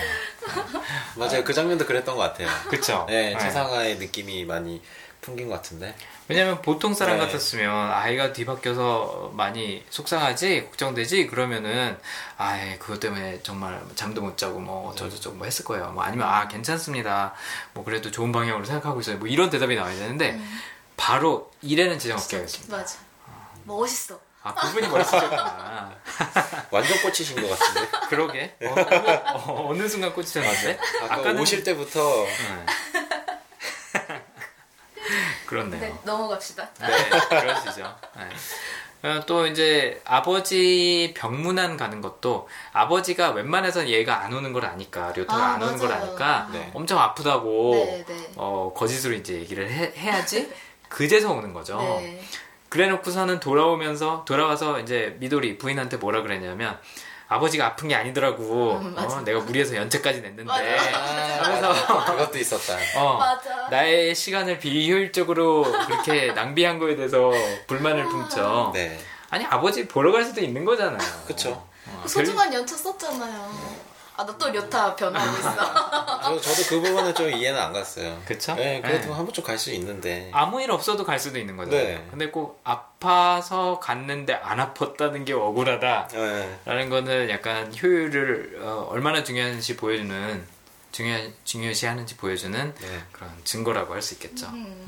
그다음에 또 커리어에 관련된 얘기 하나만 더 하자면 그 기술연구소로 발령이 네. 나죠. 네. 네. 상사가 나름 배려해 줬어요. 아이 그 소송건 때문에 아, 네. 정신없고 힘들 거 아니까 시간도 부족하고 네. 기술연구소 가서 좀 느긋하게 있어라라고 하니까 되게 왜 불안해하죠. 그걸 왜 제가 가야 합니까? 어, 어, 상사도 평생 앞을 달려, 앞을 보면서 달려왔는데, 네. 왜 나보러는 중간에 쉬라 그랬냐 하면서 네, 되게 네, 억울해하죠. 약간 좌천됐다고 네. 느끼는 것 같았어요. 배려라기보다는. 저도 그렇게 느꼈는데. 음. 그러니까 이 사람한테 커리어라는 거는 최상화라는 기준이 적용되는 분야인 음, 거죠. 아. 그렇기 때문에 빨리 더 완성하고 싶고, 음. 빨리 더 완벽해지고 싶은데, 네. 그걸 누가 강제로 끄는 거예요. 그쵸. 스톱을 거는 거죠. 화나죠. 브레이크를 거는 거예요. 이해가 그러니까 너무 되네요. 그래서 되게, 되게 불안해 보였어요. 그러니까. 료타가. 예. 어, 이걸로 내 커리어가 무너지는 건 아닌가. 네. 네. 어, 내 정체성과 존재가 부정당하는 건 아닌가. 약간 음. 그런 시선으로 바라봤었죠. 그 연구소, 기술연구소에서 왜 이렇게 뭐 곤충 채집하는 것 같은 사람이 하나 이렇게 걸어가는 걸 보고 따라가잖아요. 네. 거기서 류타가 좀 음, 이렇게 어, 흔히 쓰는 표현을 머리 한 대 맞은 것 같다라는 표현을 쓰는데 거기서 류타가 뭔가 좀 깨달음을 얻, 얻은 것 같다라는 생각이 들더라고요. 네. 그 사람이 뭐라고 얘기하- 얘기하 냐면 난, 나도 너처럼 건축가였는데 어, 여기 와서 이런 일을 지금 계속 하고 있어 라고 얘기를 하면서 숲을 지금 새로 만든 지 수년이 지났는데 매미가 알을 낳고 부화하는 데까지 15년이나 걸렸어 네. 라고 얘기를 하니까 류타가 깜짝 놀라죠 네. 아 정말요? 그랬더니 긴것 같나요? 라고 질문을 맞아요, 해요 맞아요. 저는 요 대사가 이 영화의 어떻게 보면 핵심적인 그런 주제를 담고 있지 않았나라는 생각을 했거든요. 네, 네. 그러니까 류타는 최상을 갖고 있는 사람이 이런 착각하는 경우 되게 많아요. 본인 힘으로 컸다고 생각을 해요. 아 그렇구나. 아까 얘기했잖아요. 본인 힘으로 목욕해야 된다라고 네. 써놓은 것처럼 네. 네. 저도 어, 꽤 어린 나이에 아, 이 정도면은 스스로 해야지 이 정도면 어른이지 더 이상 아이가 아니지라고 생각을 한다 그랬잖아요. 네네.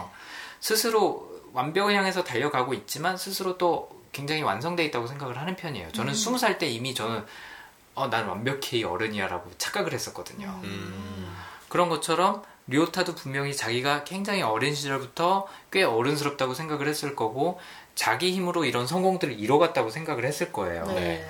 근데 매미가 어떻게 보면은 유충해서 성충이 되는데 15년이라는 세월이, 세월이 걸린 것처럼 네. 본인도 아 내가 성인이 되고 성숙하게 되는 데까지 시간이 걸렸겠구나. 어. 나 혼자 힘으로 된 건 아니었겠구나. 음. 절대적인 시간이 필요했겠구나라는 걸 이 순간 깨닫지 않았나 저는 그런 생각이 들더라고요. 음. 그 다른 연구원이 15년이라는 세월이 긴 것 같나요? 라고 맞아요. 물었을 때 아이를 어른으로 키우는데 15년이라는 세월이 너는 긴 것 같냐라고 되묻는 것 같다는 그런 네. 느낌이 들었어요. 네. 음. 맞아요. 아, 음. 그러네. 그러고선 료타가 아마 그런 생각을 하지 않았을까. 아, 맞아. 내 아이들도 아직 크고 있는 중이지. 어. 기다려줘야지. 도와줘야지. 음. 내가 인내해야지. 나는 너무 짧은 시간 안에 아이들이 완성되기를 바라지 않았었나. 음. 네. 그런 자문을 던지지 않았을까. 음. 음. 요, 요 장면에서. 그런 네. 생각이 들더라고요. 그래서 그렇게 아버지가 된다라는 거에서는 또 마찬가지로 아이가 어른이 되는데 시간이 필요하듯이 어른도 아. 진정한 아버지가 되는 데는 굉장히 오랜 시간이 필요하다라는 걸 네. 이 순간 또 깨닫지 않았을까. 아, 맞아요. 마치 본인도 매미처럼. 음. 본인 완벽한 아버지가 됐다고 지금 벌써 맞아요. 자부하고 있잖아요. 네, 맞아요. 그런 걸 보고 류세의 아버지인 유다이가 굉장히 못마땅해하죠. 네. 또. 야, 애들이랑 놀아줘야지 뭐 하고 있는 거야. 음. 목욕도 같이 해주고 시간도 보내고 그거는 이때밖에 못해라고 하는데 료타는 나는 지금 아버지의 역할을 충분히 하고 있어라고 자만하고 있죠. 네. 네. 다 컸다고 생각하는 거예요. 본인도 아직 땅 속에 있는 유충인데 음. 그런 함축적인 의미가 담겨 있지 않았을까 어. 라는 생각이 들었어요. 말 되는 거 같나요? 네, 거기서 그 얘기도 그 말도 하잖아요. 다른 누구도 대신할 수 없는 나는 내 아버지 역할을 난 내가 하고 있다고. 그 류세이 아버지가 그렇게 얘기하죠. 음. 네, 맞아요. 아, 아, 아. 거기 료타가 료타가. 그렇게 어. 얘기하면서. 그렇죠. 어. 네. 그러니까 자기는 자기 나름에는 어, 완벽한 아버지인 완벽한 거예요. 아버지상을 이미 하고 있는 거야. 네가 어. 나한테 그렇게 피드백할 그건 아니야라고. 그렇죠. 나는 애들이 뭐 할지 규율도 정해줬고 음. 네. 아, 으. 고급 유치원에도 아이고, 보내줬고 답답해. 좋은 뭐 주거관계 교육 환경 다 만들어주고 있어. 난 지금 내가 할 수 있는 최선 하고 있어. 이렇게 음. 생각한 거죠. 근데 거기에 대해서 질문을 던지게 해주는 게 미완성인 미완성인 류세이. 그러니까 사실 음. 케이타는 잘 따라오지는 못하지만 그래도 류타가 원하는 행동을 다 해요. 맞아요. 네. 그 완성이에요. 어떻게 보면. 아, 그럼 근데- 어느 정도 적응도 된 것 같아요. 그렇죠. 네. 어, 아- 안 시켜도 다 하잖아요. 네 성과를 낼 수는 없지만 다 음. 하고 있지. 하곤 있죠. 근데 류세이는 미완성이잖아요. 네. 네. 그 다음에 류세이의 가족이나 환경이나 이런 걸 보면 이거는 완성하고는 거리가 먼 것처럼 멀어요. 보이잖아요. 완전 멀죠. 근데도 뭔가 내가 하는 것보다는 나은 측면이 있다라는 거를 보면서 료타가 다시 한번 스스로에게 질문을 하지 않나. 음. 아, 내가 지금까지 완성이라고 생각했던 게 완성이 아니었구나.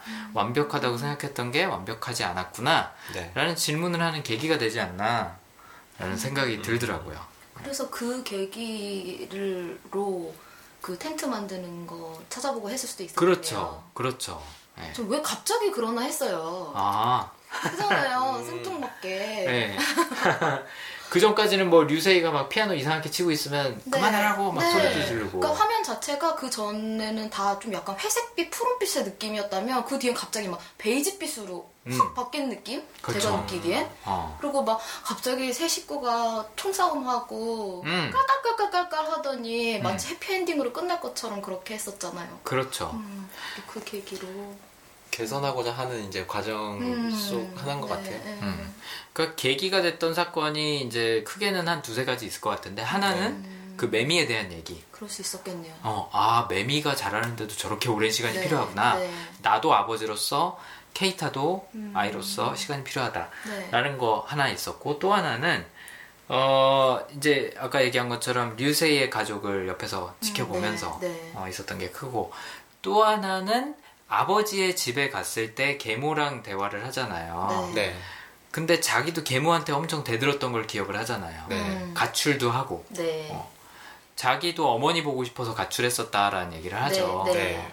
그래서 아 나도 그랬었구나 아, 라는 걸 깨달으면서 아 류세이가 저러는 게 제가 어려서 그런 것도 아니고 이상해서 그런 것도 아니고 음. 모자라서 그런 것도 아니고 정상적인 행동이구나 음. 쟤한테 지금 필요한 건 내가 인내해 주는 거구나 음. 기다려 주는 거구나 라는 걸 깨달았기 때문에 행동이 변하지 않았을까 음. 그런 크게는 세 가지 정도 어.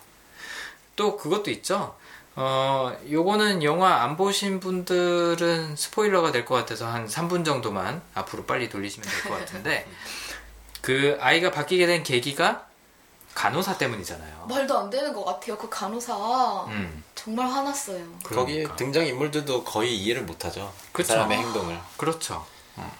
영화 마지막에 가서도 행동을 이해하지는 못했어요. 그냥 아. 용서하고 넘어가 준 거지만 어쨌든 간호사가 본인이 느낀 질투심과 음, 그런 뭐라 그럴까 피해 의식 때문에 네, 네. 아이를 바꾸었는데 아, 나중에 이제 이런 것들이 다 정리가 되고 나서 어, 간호사가 줬던 돈을 돌려주러 료타가 찾아가잖아요. 네. 그때 문을 열고 이렇게 엄마랑 얘기하고 있으니까 문을 열고 아들이 나오죠. 네, 네. 보호하죠. 또 음, 엄마라고 또 보호를 하는데 그게 그 이 간호사의 아들이 아니라 아니죠. 간호사가 재혼을 네, 했잖아요. 네, 네. 네, 그 재혼한 남편의 아들이 네. 계모인 엄마를 지금 챙겨주러 네, 나온 네, 거예요. 네, 네, 네, 네. 그걸 보고선 이 사람이 또 본인의 계모에 대해서 생각을 하잖아요. 음, 맞아요. 그게 또 계기가 돼갖고 또 류세이에 대해서도 또 음, 다르게 생각을 하게 되는 거죠. 네. 네. 그러니까 가족이라는 게 꼭 피로만 연결되어 있는 게 아니구나. 네, 그쵸. 맞아요. 그리고 또 가족 아버지의 역할이든 자식의 역할이든 이게 억지로 되는 게 아니라 시간도 필요하고 인내도 음, 필요하고 그렇죠. 하구나. 라는 걸 깨닫는 게 이 류타의 가장 큰 교훈이 아니었나 여기서. 아, 근데 그 간호사 행동이 처음에는 그 이유를 말하는데 너무 이해가 안 돼서 음. 저는 그 생각도 했어요. 병원에서 따로 간호사한테 이렇게 돈 주고 병원 측의 그 피해가 아니라 간호사의 실수로 덤탱이 씌우려고 저 간호사가 일부러 거짓말하는 건 아닐까? 라고까지 음. 생각이 들 정도로 음, 너무 그 이유가 말도 안 된다라고 생각이 들더라고요. 황당했죠. 네. 아 정말 분노했어요 분노. 음. 그 간호사 한 명의 행동으로 인해서 어린 아이 둘과 그 가정 두 가정이 완전 다 힘들어진 거잖아요. 그렇죠. 근데 그러고 나서 나중에 얘기하는 게 왜 이제 와서 그럼 속죄를 하려고 합니까 했더니 저는 이제 안정화돼서요. 라고 얘기를 하는데 저런 사람이 다 저건 무슨 심보지? 아니 어떻게 저렇게 그러면서 90도로 음. 숙여서 인사를 하는데 뭐야 저게 맞아요. 그렇죠. 처음에 정말 화가. 났어요. 음, 맞아요. 그래서 실제로 영화에서도 미도리가 그거에 대해서 굉장히 분노하죠. 네. 네. 두 여자가. 네, 여기서 미도리로 넘어가도 괜찮을 것 같아요. 미도리 아까 공감이랑 긍정 갖고 있다고 얘기를 했었는데 긍정 갖고 있는 사람들은 웬만해서는 네. 화잘안 내요. 네.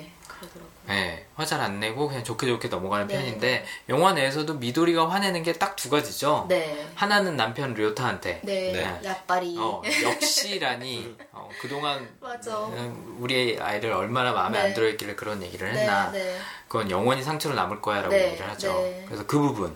그 다음에 다른 하나가 간호사가 공소시효가 지난 걸 알고 아. 얘기를 했다는 거에 대해서 굉장히 네, 분노를 하죠. 네, 네. 그러니까 미도리가 언제 분노하는지를 보면 성향이 좀 나오는 것 같아요. 음. 그러니까 첫 번째로 류타가 아이에 대해서 부정적으로 생각하고 있었다라는 네. 게 미도리의 긍정에는 굉장히 거슬리는 거죠. 네. 그러니까 아이는 좋게 봐주고 응원해주고 해야 되는 존재라고 생각을 하는데 남편은 계속 비판적으로 바라보고 네. 있었다라는 네. 게 네. 짜증이 나는 거예요. 네. 또 하나는 지금 얘기한 것처럼 간호사가 실수를 하는 거는 미도리는 용납해줄 수 있어요. 왜냐면 음. 보면은 그 전까지도 미도리 병원에 화 안 내요. 네, 맞아요. 뭐 음. 그 상대방 집한테도 굉장히 잘해주고 네, 네. 뭐 변호사들한테든 병원 측에든 항의한 적 한 번도 없어요. 네. 실수는 용납할 수 있는데 네. 악의를 그러니까 고의적으로 악의를 갖고 행동을 했다는 거에 대해서 네. 분노하는 거거든요. 네, 네, 네. 그러니까 긍정 성향 갖고 계신 분들은 일단은 부정적인 거 싫어하고요. 아, 네. 그 다음에 의도적으로 부정적인 거는 더 싫은 거죠. 어. 정말 참을 수가 없는 거죠. 어. 부정적인 게 아니라 이건 정말 나쁜 짓을 한 네, 거니까. 네. 물론 누구나 나쁜 짓을 한 거에 대해서는 화낼 수 있지 않냐라고 물으실 수 있겠지만 네. 그 옆집을 보면 음. 류세인의 집을 보면 류세이의 아버지 유다인은 어 이거 고의로 했으니까 위자료 더 나오겠네 얼마나 나올까 뭐 그런 얘기하고 있고 많이 나오겠지 그러니까 옆에서 그 부인은 또 당연한 거 아니야? 당연한 거 아니야 막 그러면서 둘이는 담배 피고 커피 마시고 뭐 디저트 먹고 하면서 잘 있어요 근데 유독 미도리한테는 이게 굉장히 거슬리는 이유가 네. 저는 긍정 때문이 아니었을까 아, 그럴 수것 네. 긍정 성향은 일단 부정적인 관점에서 뭔가를 바라보는 사람을 별로 안 좋아해요. 아. 네.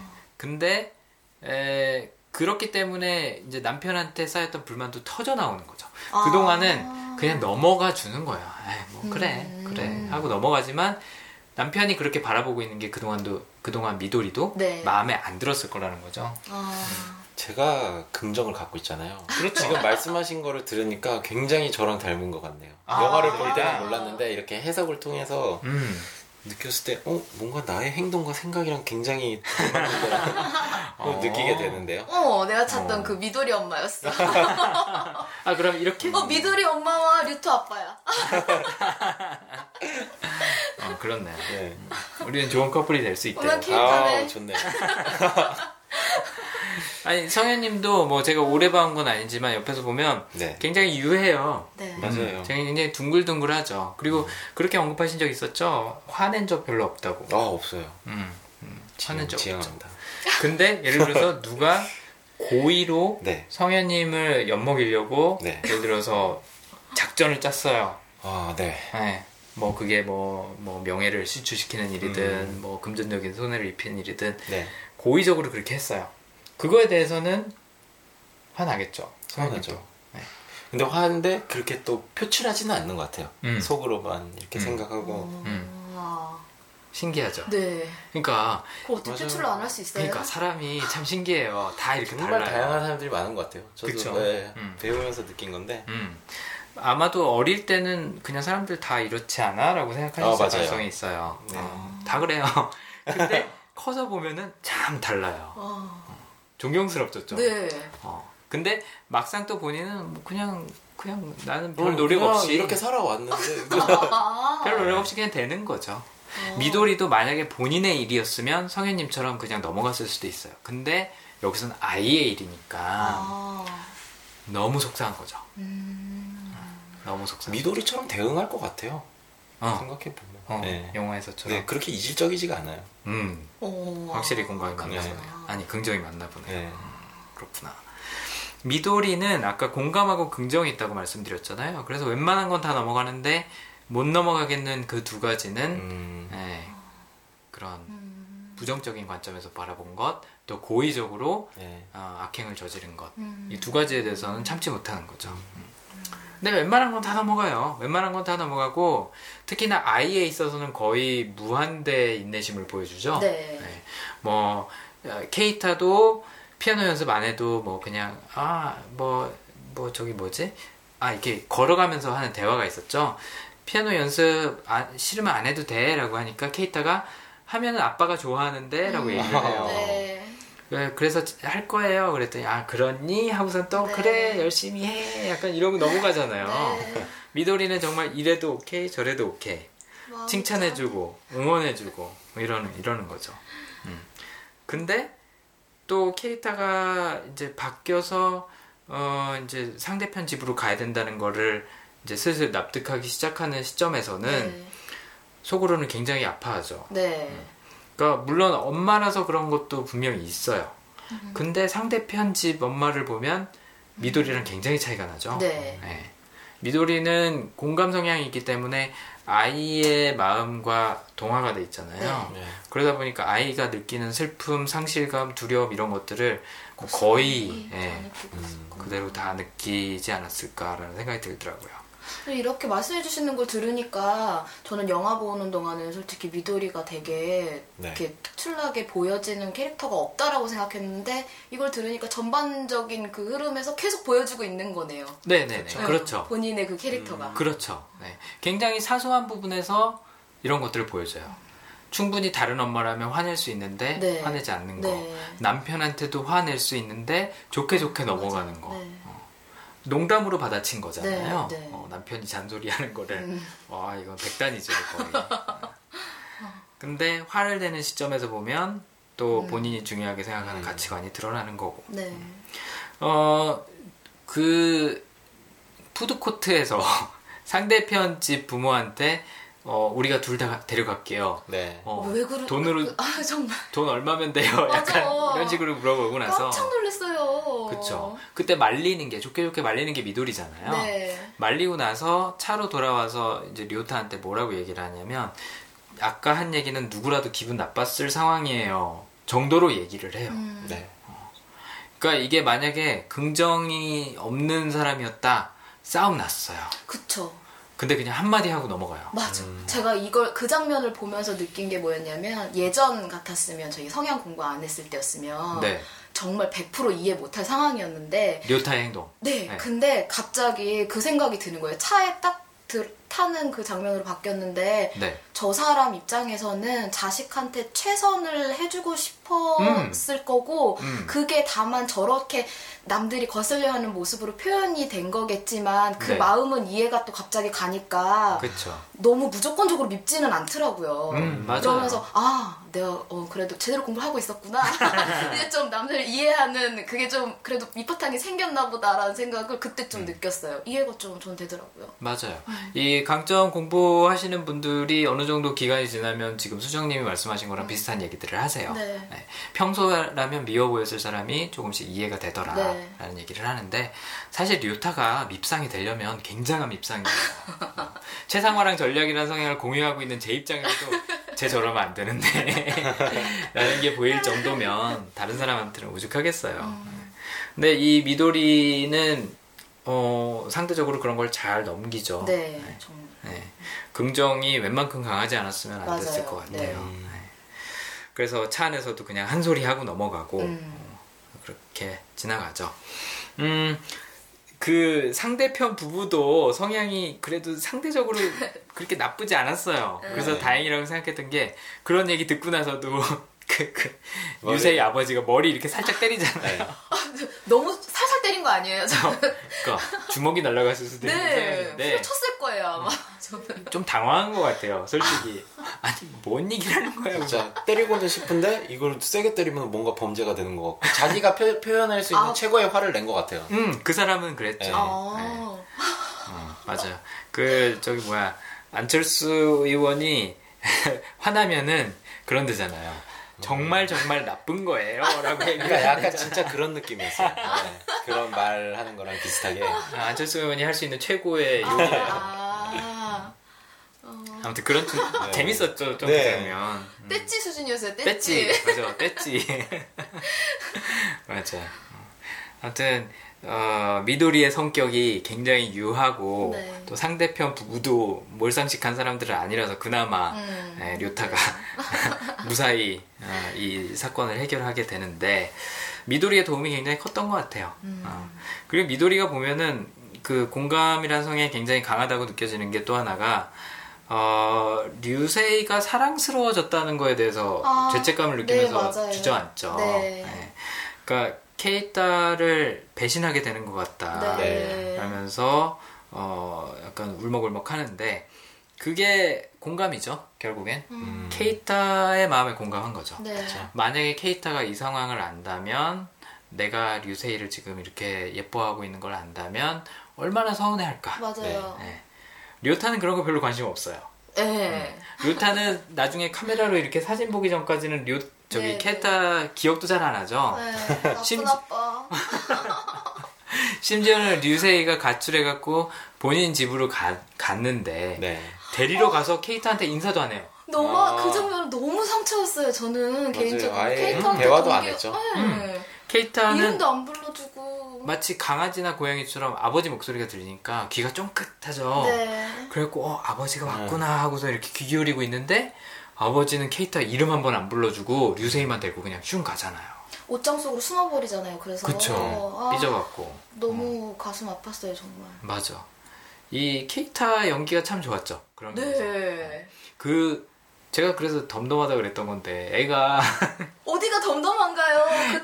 그, 애가 울지를 않아 한 번도. 그러니까 음. 그 상황이 저는 더 가슴이 아팠던 거예요. 울고 뗐어야 되는 아이인데 그 감정을 꾹꾹 누르고 있는 그걸 보니까 음. 어린 게 얼마나 힘들까라는 생각이 들어서 음. 다시 한번 수정님의 별명을 언급을 해드리자면 엄마죠. 네. 어, 아, 왜요? 엄마. 수정님 별명 엄마잖아요. 저 엄마라고 잘 불려요. 아, 정말요? 네. 어, 몰랐어요. 그냥 툭툭 아 엄마 같아 엄마 같아 이래서 아. 되게 많이 듣거든요. 음, 남들 걱정해주는 그 성향이 아. 심사숙고 있잖아요. 그래서 엄마라는 이름이 심사숙고 있죠. 성향 때문에. 음. 아, 뭐 다른 거 생각하셨어요? 아, 아니야, 아니야. 아니, 그런 거 아닌데.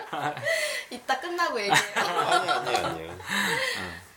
아무튼 어, 내 자식 진짜 내 자식이잖아요. 그러니까 이게 재밌는 게 료타랑 미도리는 자식을 대하는 태도가 정말 달라요. 네. 그러니까 료타는 자기 자식, 자기 자식이 아닌 자식이 굉장히 명확하게 날리, 네. 나뉘죠. 네. 네. 근데 미도리는 어느 자식도 자기 자식이 아닌 것처럼 보이면서도 둘 다 자기 자식인 것처럼 보여요. 네. 무슨 얘기인지 좀 네. 이해되세요? 네. 둘 다 정말 자기 자식처럼 느껴져요. 네. 미도리가 대할 네. 때는.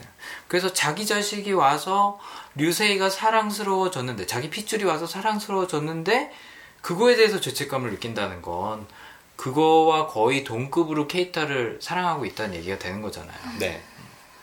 그런 면에서 미도리는 공감이 굉장히 크구나, 성향 중에. 음. 그런 생각이 들더라고요.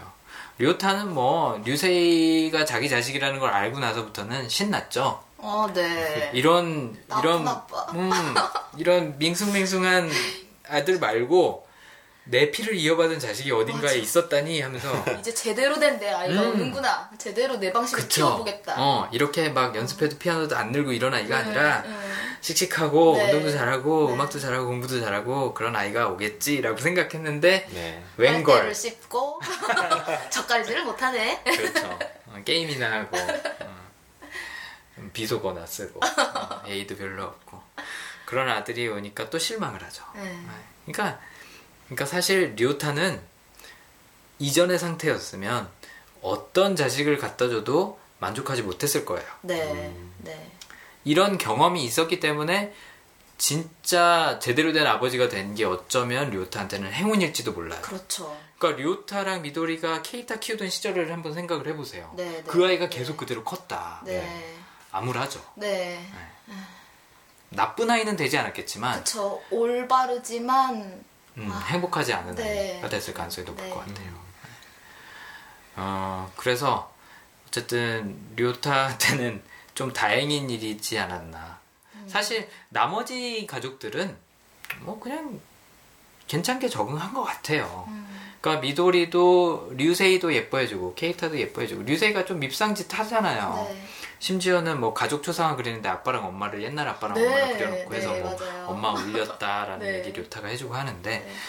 상처 받아도 잘 보듬고 사랑하게 되고 상대편 부모는 뭐 애가 바뀌든 말든 별 상관없는 것 같아요. 음, 상관없다고 얘기도 하죠. 어 음, 실제로도 네. 어, 나중에 그리고 또 복수도 하죠. 두 명 다 우리가 키울까? 어, 네가 잘 못 키우는 것 같은데 맞아요. 우리 집으로 도망오는 거 보면 뭐 맞아요. 이렇게 복수도 하는데 상대적으로 류타는 여기서 굉장히 많은 걸 얻죠. 네. 류타가 그렇게 어, 진정으로 아버지가 될 수 있는 데는 뭐 다른 사람의 역할도 크지만 미도리의 역할이 저는 개인적으로 가장 크지 않았나 음. 그런 생각을 하고 있습니다. 아무튼 료타가 어, 철이 든 데에는 네, 미도리의 도움이 가장 크지 않았나.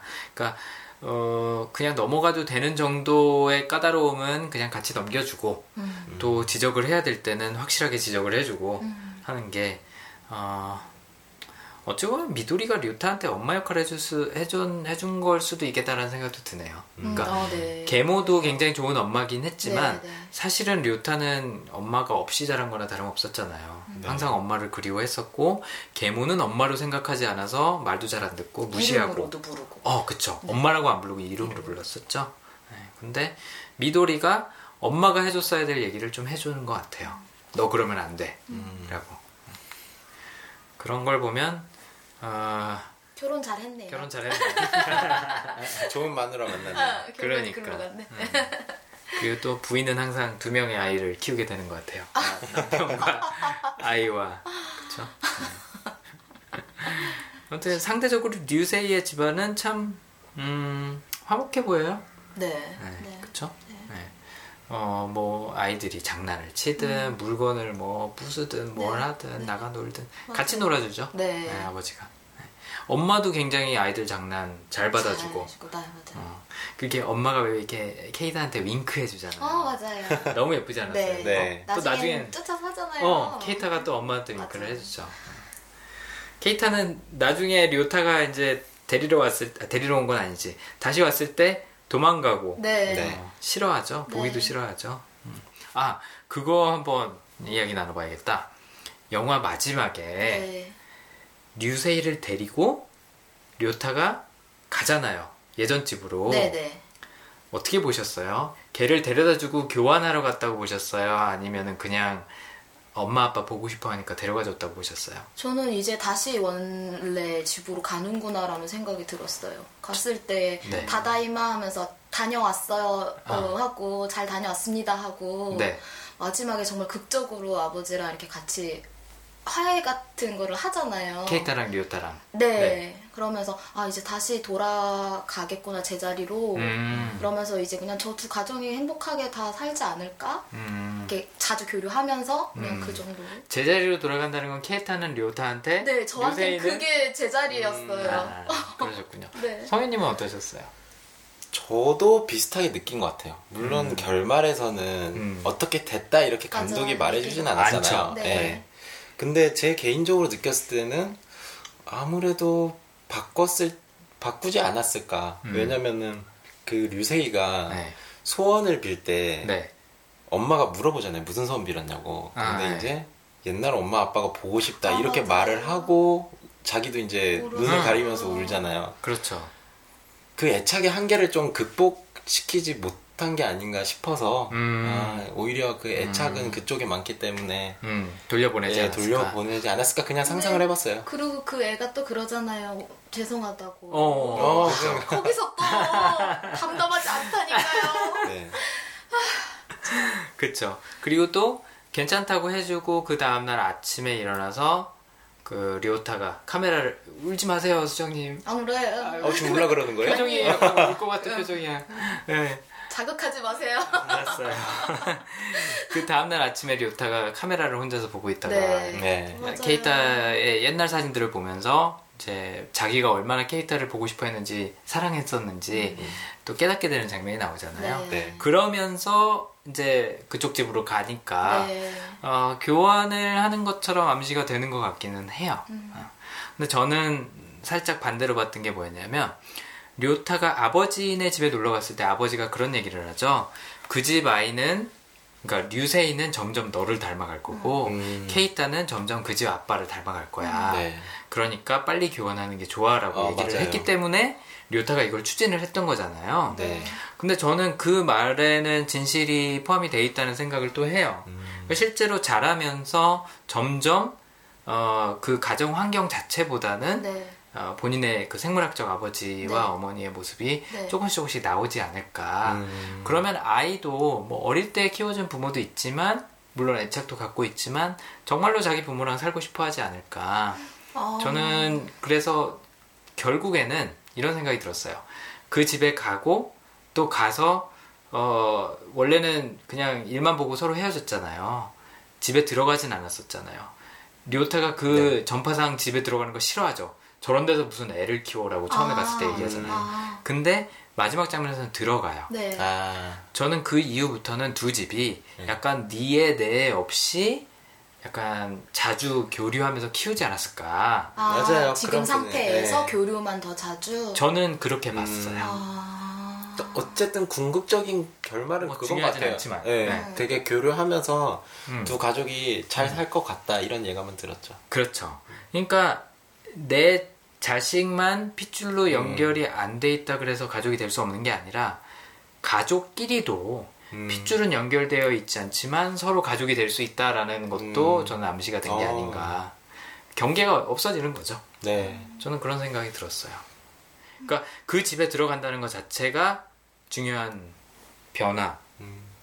변화였지 않았을까. 아, 누가 키우나는 그건 사실 2차적인 문제고 네. 그 집에 리오타가 들어갔다. 음. 그 집과도 어떻게 보면 친척처럼 가족이 된 거죠. 그게 이제 이 고레다 히로카즈 감독이 좋아하는 어, 흔치 않은 모습의 가족. 음. 뭔가 우리들이 생각하는 이상적인 가족의 모습이나 아니면 정상적인 가족의 모습이 아니라 뭔가 각자 나름대로의 가치관과 문화가 존재하는 그런 가족을 만들어가는 과정이 여기서도 그렇게 나오지 않았나 음, 저는 그런 생각이 들더라고요. 네. 음, 가슴이 너무 아파요. 왜냐면 저는 그, 네. 그, 뭐야, 그, 어릴 때일수록 더 빨리 적응하니까 더 빨리 바꾸라고 했던 그 말에 정말 전적으로 동의를 할 수 없었어요. 음. 그 류세의 아버지가 그러잖아요. 개나 고양이라면 모를까 그랬더니 옆에서 부인이 개나 고양이는 고양이도 그렇게 안안 돼. 해 그러잖아요. 그럼요. 음. 사실 개나 고양이도 정말 한 달만 키워도 그럼요. 떼버리기 되게 힘들어요. 그럼요. 음. 나중에 만나도 자기 태어났을 때 있었던 그 사람 냄새는 기억을 해서 되게 반갑게 간다 그러더라고요. 어, 음, 걔가요? 네, 강아지들도 그렇게 한대요. 그 음. 냄새 기억한다. 아, 맞아. 여섯 살이면은 제가 보기에는 다 너무 많은 것을 공유하고 이미 네. 기억을 하고 네. 심리적으로 되게 많이 끈끈하게 연결되어 있는 그렇죠. 시점이라 그렇죠. 과연 그렇게 아이를 바꾸는 것 자체가 저 네. 아이들을 위한 최선의 선택이었을까에 대해서 저는 계속 생각이 들더라고요. 어른들이 도대체 저 아이들한테 무슨 짓을 한 건가 음. 계속 저는 그 시점으로 봐서 그런지 어린아이 입장에 굉장히 이입을 많이 네, 하셨네요. 그렇, 그쵸. 희한해. 완전 동기화 됐다니까요. 음. 동기화였어요, 그냥. 이입이 아니라 동기화. 어. 일치화였어요, 일치화. 음. 수영님 공감이 있으시던가요? 없는데, 희한하죠? 그니까 오늘 공감 말씀하신 거 보면 꽤 강할 것 같아요. 네. 그죠? 그쵸? 어, 음, 네. 어, 공감 얘기가 나왔으니까 이제 각자 얘기하고 마무리하죠. 어떤 면에서 이 영화를 보면서 이입하게 되셨어요? 어떤 면에서? 네. 어, 저는 그런 말이 떠올랐어요. 그 저희 부모님이 가끔씩 하시는 말이 있는데 너도 너 같은 자식 꼭 낳아봐. 저는 그게 가장 크게 생각이 났던 것 같아요. 맞아. 아, 진짜. 그거를 주인공이 좀 많이 느끼고 음, 자기가 좀 더 개선하기 위해서 노력하는 과정들을 제가 보지 않았나. 음, 그러면서 이제 성숙한 아버지로 되기 위한. 그러면서 음. 그 과정에서 이제 나도 이제 그 아버지의 마음을 알아가고 음, 그런 부분이 가장 인상 깊었던 것 같아요. 음. 그러셨군요. 아까 류세이랑 조금 더 공감하셨다고. 네, 네. 이세이랑 공감은 했죠. 그냥 가정 아, 그 환경 안의 환경 분위기라고 분위기. 말씀하신 것 같아서 그렇게 얘기했어요. 아, 그러셨구나. 네, 저는 오히려 반대로 케이타한테 그게 됐던 거가 네. 저는 왜 어릴 적부터도 이렇게 어리광 부리면 안 되고 네. 좀 어른스러워야 되고 음. 어 그러니까 때 쓰지 않고 약간 그런 것을 갖고서는 자랐기 때문에 음. 그래서 아까도 말씀드린 음. 것처럼 케이타가 울음을 참고 그 바뀐 집에서도 힘들 텐데 솔직히 류세이는 계속 땡깡도 부리고 표현을 그쵸. 하잖아요 표출을 네, 하는데 그쵸. 이 아이는 전혀 표출을 안 하고 혼자 끙끙거리잖아요 그쵸. 그러니까 그 모습을 보면서 더 가슴이 아팠던 게 어쩌면 그 당시 어릴 적에 저도 네. 울음을 참던 그. 그 기억이 저도 모르게 이렇게 터져 나온 것 같아요. 음, 어, 그래서 저는 오히려 케이타한테 음, 그러셨구나. 이 많이. 어. 많이 닮아 있어가지고 네. 음, 많이 느끼신 것 같아요. 네. 그렇죠. 아까 저도 영화 아니 이 녹음 초반에 말씀드렸었는데 저도 케이타 쪽이에요. 저는 뭐 가정 환경도 그렇고 또 또 뭐 정서적인 부분도 그렇고 어 케이타랑 공유하는 부분이 많은 것 같아요. 어, 저희 부모님이 두 분 다 최상화를 갖고 계신 것 같아요. 두 분이 테스트를 안 해보셨는데 아, 생각 갖고 계시고 뭐 아버지는 전략도 갖고 계시고 네. 뭐 한데 그래갖고 아까도 얘기한 것처럼 제가 부모님이 요구하시는 거를 막 그렇게 잘 따르진 않았어요. 따르진 않았는데 네. 어 어쨌든 기준이 굉장히 뭐, 뭐또 높았다고 저는 얘기를 할 수 있을 것 같고 또 하나는 그거를 내가 하든 안 하든 그거랑 상관없이 항상 이렇게 좀 부담이 되기는 했었던 것 같아요. 그죠. 어, 맞아요. 어, 이렇게 해야 된다라는 생각이 있으니까 음, 아, 그렇게 하지 않더라도 머리 한 구석이 계속 남아 있는 거죠. 네. 아 이렇게 해야 되는데 이렇게 해야 아. 되는데 방금 말씀하신 것처럼 뭐 떼쓰면 안 되고 음. 어뭐 이렇게 부모한테 뭐 이렇게 요구하거나 그러면 안 되고 스스로 잘 알아서 해야 되고 음. 전 스스로 알아서 해야 된다는 게 굉장히 뿌리 있게 박혀 있었어요. 음. 네. 그게 저한테는 굉장히 큰 짐이었던 것 같아요. 어. 그리고 스스로 잘 못하는 사람을 보면 괜히 막 화가 나고 그럴 때도 있었어요. 어. 지금도 조금 그런 게 있기는 해요. 어. 그래서 예를 들어서 아이들이 막 부모한테 너무 의존적인 걸 보면 아, 못마땅 음. 그런 게 저 스스로도 항상 그런 기대 안에서 살아왔기 때문에 음. 네. 비슷하게 적용이 되는 것 같더라고요. 네, 그래서 저는 케이타 보면서 많이 뭐 공감하기는 했는데 사실 그거보다는 류타를 보면서 아 나도 저렇게 될 가능성이 있구나 아. 경계해야겠다. 음, 어. 아, 그것도 큰 교훈이네요. 아 그럼요. 기분이죠. 근데 문제는 이 부, 부모가 되는 과정을 보면요 누구나 다 처음이잖아요. 네. 그쵸. 경험이 있는 사람이 없잖아요. 맞아요. 그러다 보니까 이러지 말아야지 저러지 말아야지 이렇게 해야지 저렇게 해야지 하지만 결국에는 그럼요. 그냥 원래 내 모습이 나오는 것 그럼요. 같아요. 그럼요. 물론 이제 주의하려고 노력은 하지만 뭐 이게 노력으로 노력으로 네. 되는 게 별로 없잖아요. 네. 그래서 저는 이 주인공도 그런 생각이 들었어요. 뭐 텐트를 만들어주고 뭐 총, 총싸움을 같이 하고 하지만 결국에는 자기가 해줄 수 있는 수준에서 해줬다. 자기 성향 내에서 그런 음. 생각이 들었어요. 그러니까 왜 강가로 두 가족이 같이 놀러 가서 텐트 쳐놓고 놀 때 류세이 신나하고 막 그랬었잖아요. 네. 그걸 재현해주기 위해서 텐트 조립한 거예요. 근데 텐트를 어디다 조립하냐? 집 안에다 조립하잖아요. 거실에서. 집 안에서 낚시놀이하고. 뭐 하고 하잖아요. 솔직히 가려면 갈 수도 있어요. 네. 네. 근데 이 사람한테는 그게 자기가 해줄 수 있는 영역이라고 못 느끼는 거죠. 음, 그러니까 아. 자동차 장난감 그거 고치는 것도 원래는 그냥 새로 사라 그래 그랬다가 우리 맞아요. 아빠는 고쳐주는데 하니까 열받아하고 고치잖아요. 네. 기쁘게 할 수 있는 일이 아닌 거예요. 아. 그러니까 자기가 해줄 수 있는 선에서 음. 내가 강가까지는 못 데려가겠고 진짜 낚시는 못 해주지만 흉내는 낼 수 있어. 음. 그 어떻게 보면 타협점이죠. 네. 저는 모든 부모가 솔직히 그렇다고 생각해요. 음, 자식이 원하는 거든 자식과의 차이점이든 뭐가 됐든 간에 그거를 해소하기 위해서 노력하는 거는 여전히 자기 수준 안에서 자기가 감당할 수 있는 범위 안에서 해준다고 생각을 해요. 그러니까 이 사람이 갖고 있는 최상화라는 전략, 최상화라는 성향, 전략이라는 성향 써서 뭔가 해주는 거죠, 결국. 음. 그래서 저도 이, 이 영화를 보면서 아 료타처럼 하는 건 부작용이 많다. 나도 경계를 해야겠다라고 생각은 했지만 네. 저도 분명 비슷한 실수를 할 테고 네. 저도 또 비슷하게 제가 할 수 있는 방법으로 어떻게 해줄 거라는 생각이 들더라고요. 그래서 뭐 경계는 하되 제가 할 수 있는 게 그렇게 많지는 않을 거다. 그냥 각자 할 수 있는 거기에서 최선의 선택을 해서 아이한테 해주는 게 그냥 가장 중요한 것 같아요. 그죠? 그렇죠. 그렇죠. 그리고 부모도 하면서 찾아가는 거죠. 그쵸, 맞아요. 경험을 통해. 아 이러면 안 되는구나. 아 이거는 되는구나. 아 이거는 효과가 있네, 없네. 그래서 둘째를 더 잘 키우고, 셋째를 더잘 키우고. 어 아, 그리고 맞아요, 맞아요. 손자를 더 잘 키우고. 어, 아. 손자 때 어. 와서 이제 만렙이지. 아, 키워봤고 옆에서 그래. 키우는 것도 봤고. 네. 그러니까 그래서 맡기려고 지금 저도 계획 중이에요. 근데 일단은 좋지 부모님이 않아요. 좋은 좋은 방법은 아니에요. 일단 부모님이 허락을 하셔야 되잖아요. 네. 그렇죠. 아, 그래서 어, 지금 아이가 있는 분들 은 너무나도 재밌게 보실 수 있는 영화라고 생각을 하고요.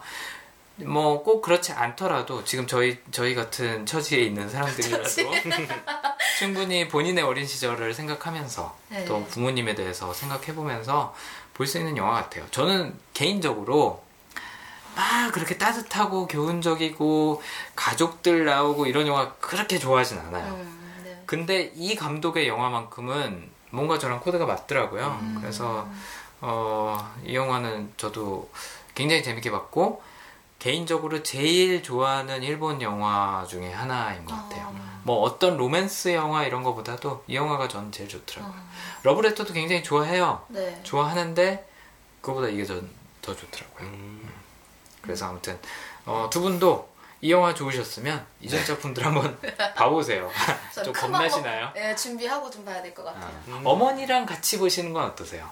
싫어요. 아, 그건 되게 어려운 미션이다. 아, 그래요? 싫어요. 엄마가 왜냐면 엄마가 옆에 있으면 예전처럼 또 울음을 참으려고 노력할 것 같아요. 아, 왜냐면 제가 우는 거 보면은 분명 엄마도 또 어. 엄- 저희 어머니는 공감이 있으시거든요. 제가 네네. 울면 분명 따라올 거예요. 근데 아. 그거 보는 건 또 싫으니까 음, 아마 혼자서 이렇게 울음을 참으면서 보면 더 힘들겠죠. 그쵸. 네. 울음 참으면서 영화 보는 거 진짜 힘들어요. 네, 너무 힘들 거예요. 왜냐면 울음을 참으면 콧물이 내려오거든. 그래서 저는 혼자 보는 걸 좋아합니다. 맞아요. 네. 아, 감동적인 영화 혼자 보면서 혼자 질질 짜는 게 네, 맞아요. 제일 좋죠. 네. 성현님은 혼자 보셨나요, 이번에? 어, 네, 혼자 봤어요. 아, 그러셨구나. 가족들하고 같이 보실 영화 아, 의향은? 그림이 잘 안 그려지네요. 그렇군요. 자, 그럼 이 영화는 각자 혼자. 네. 부모든 자식들 각자 혼자서 보면 좋을 것 같네요. 네. 네. 아, 뭐, 이 정도로 영화 얘기는 마무리하면 될 것 같고, 사실 얘기하려면 소재는 되게 많아요, 이 영화가. 음, 네.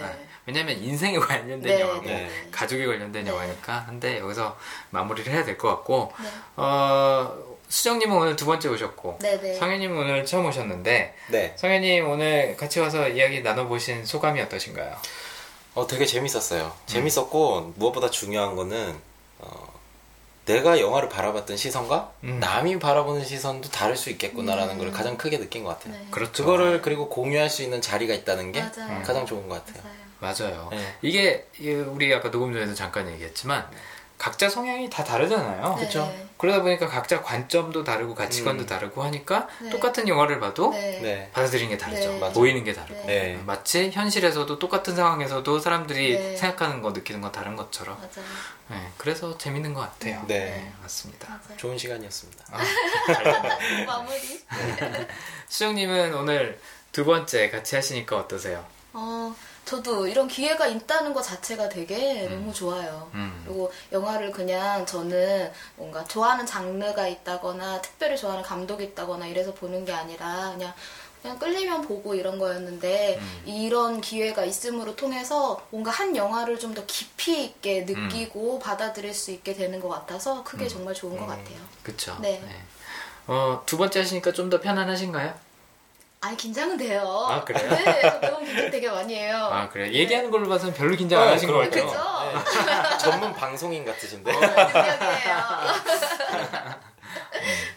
아무튼 저는 이제 두 분이 강점을 그래도 어느 정도 아시는 분들이라서 어, 바라보시는 관점이 깊이가 상당히 있었던 것 같아요. 그래서 저도 굉장히 재밌게 얘기를 할 수 있었던 것 같아요. 막 이렇게 네. 설명만 해드리는 게 아니라 아. 같이 이야기를 나눌 네. 수 있으니까 네. 어, 또더 어, 색다른 맛이 있었던 것 같고 어, 일단은 두 분이 제가 추천드린 영화를 재밌게 보셨다니까 네. 아, 너무 다행인 것 같아요.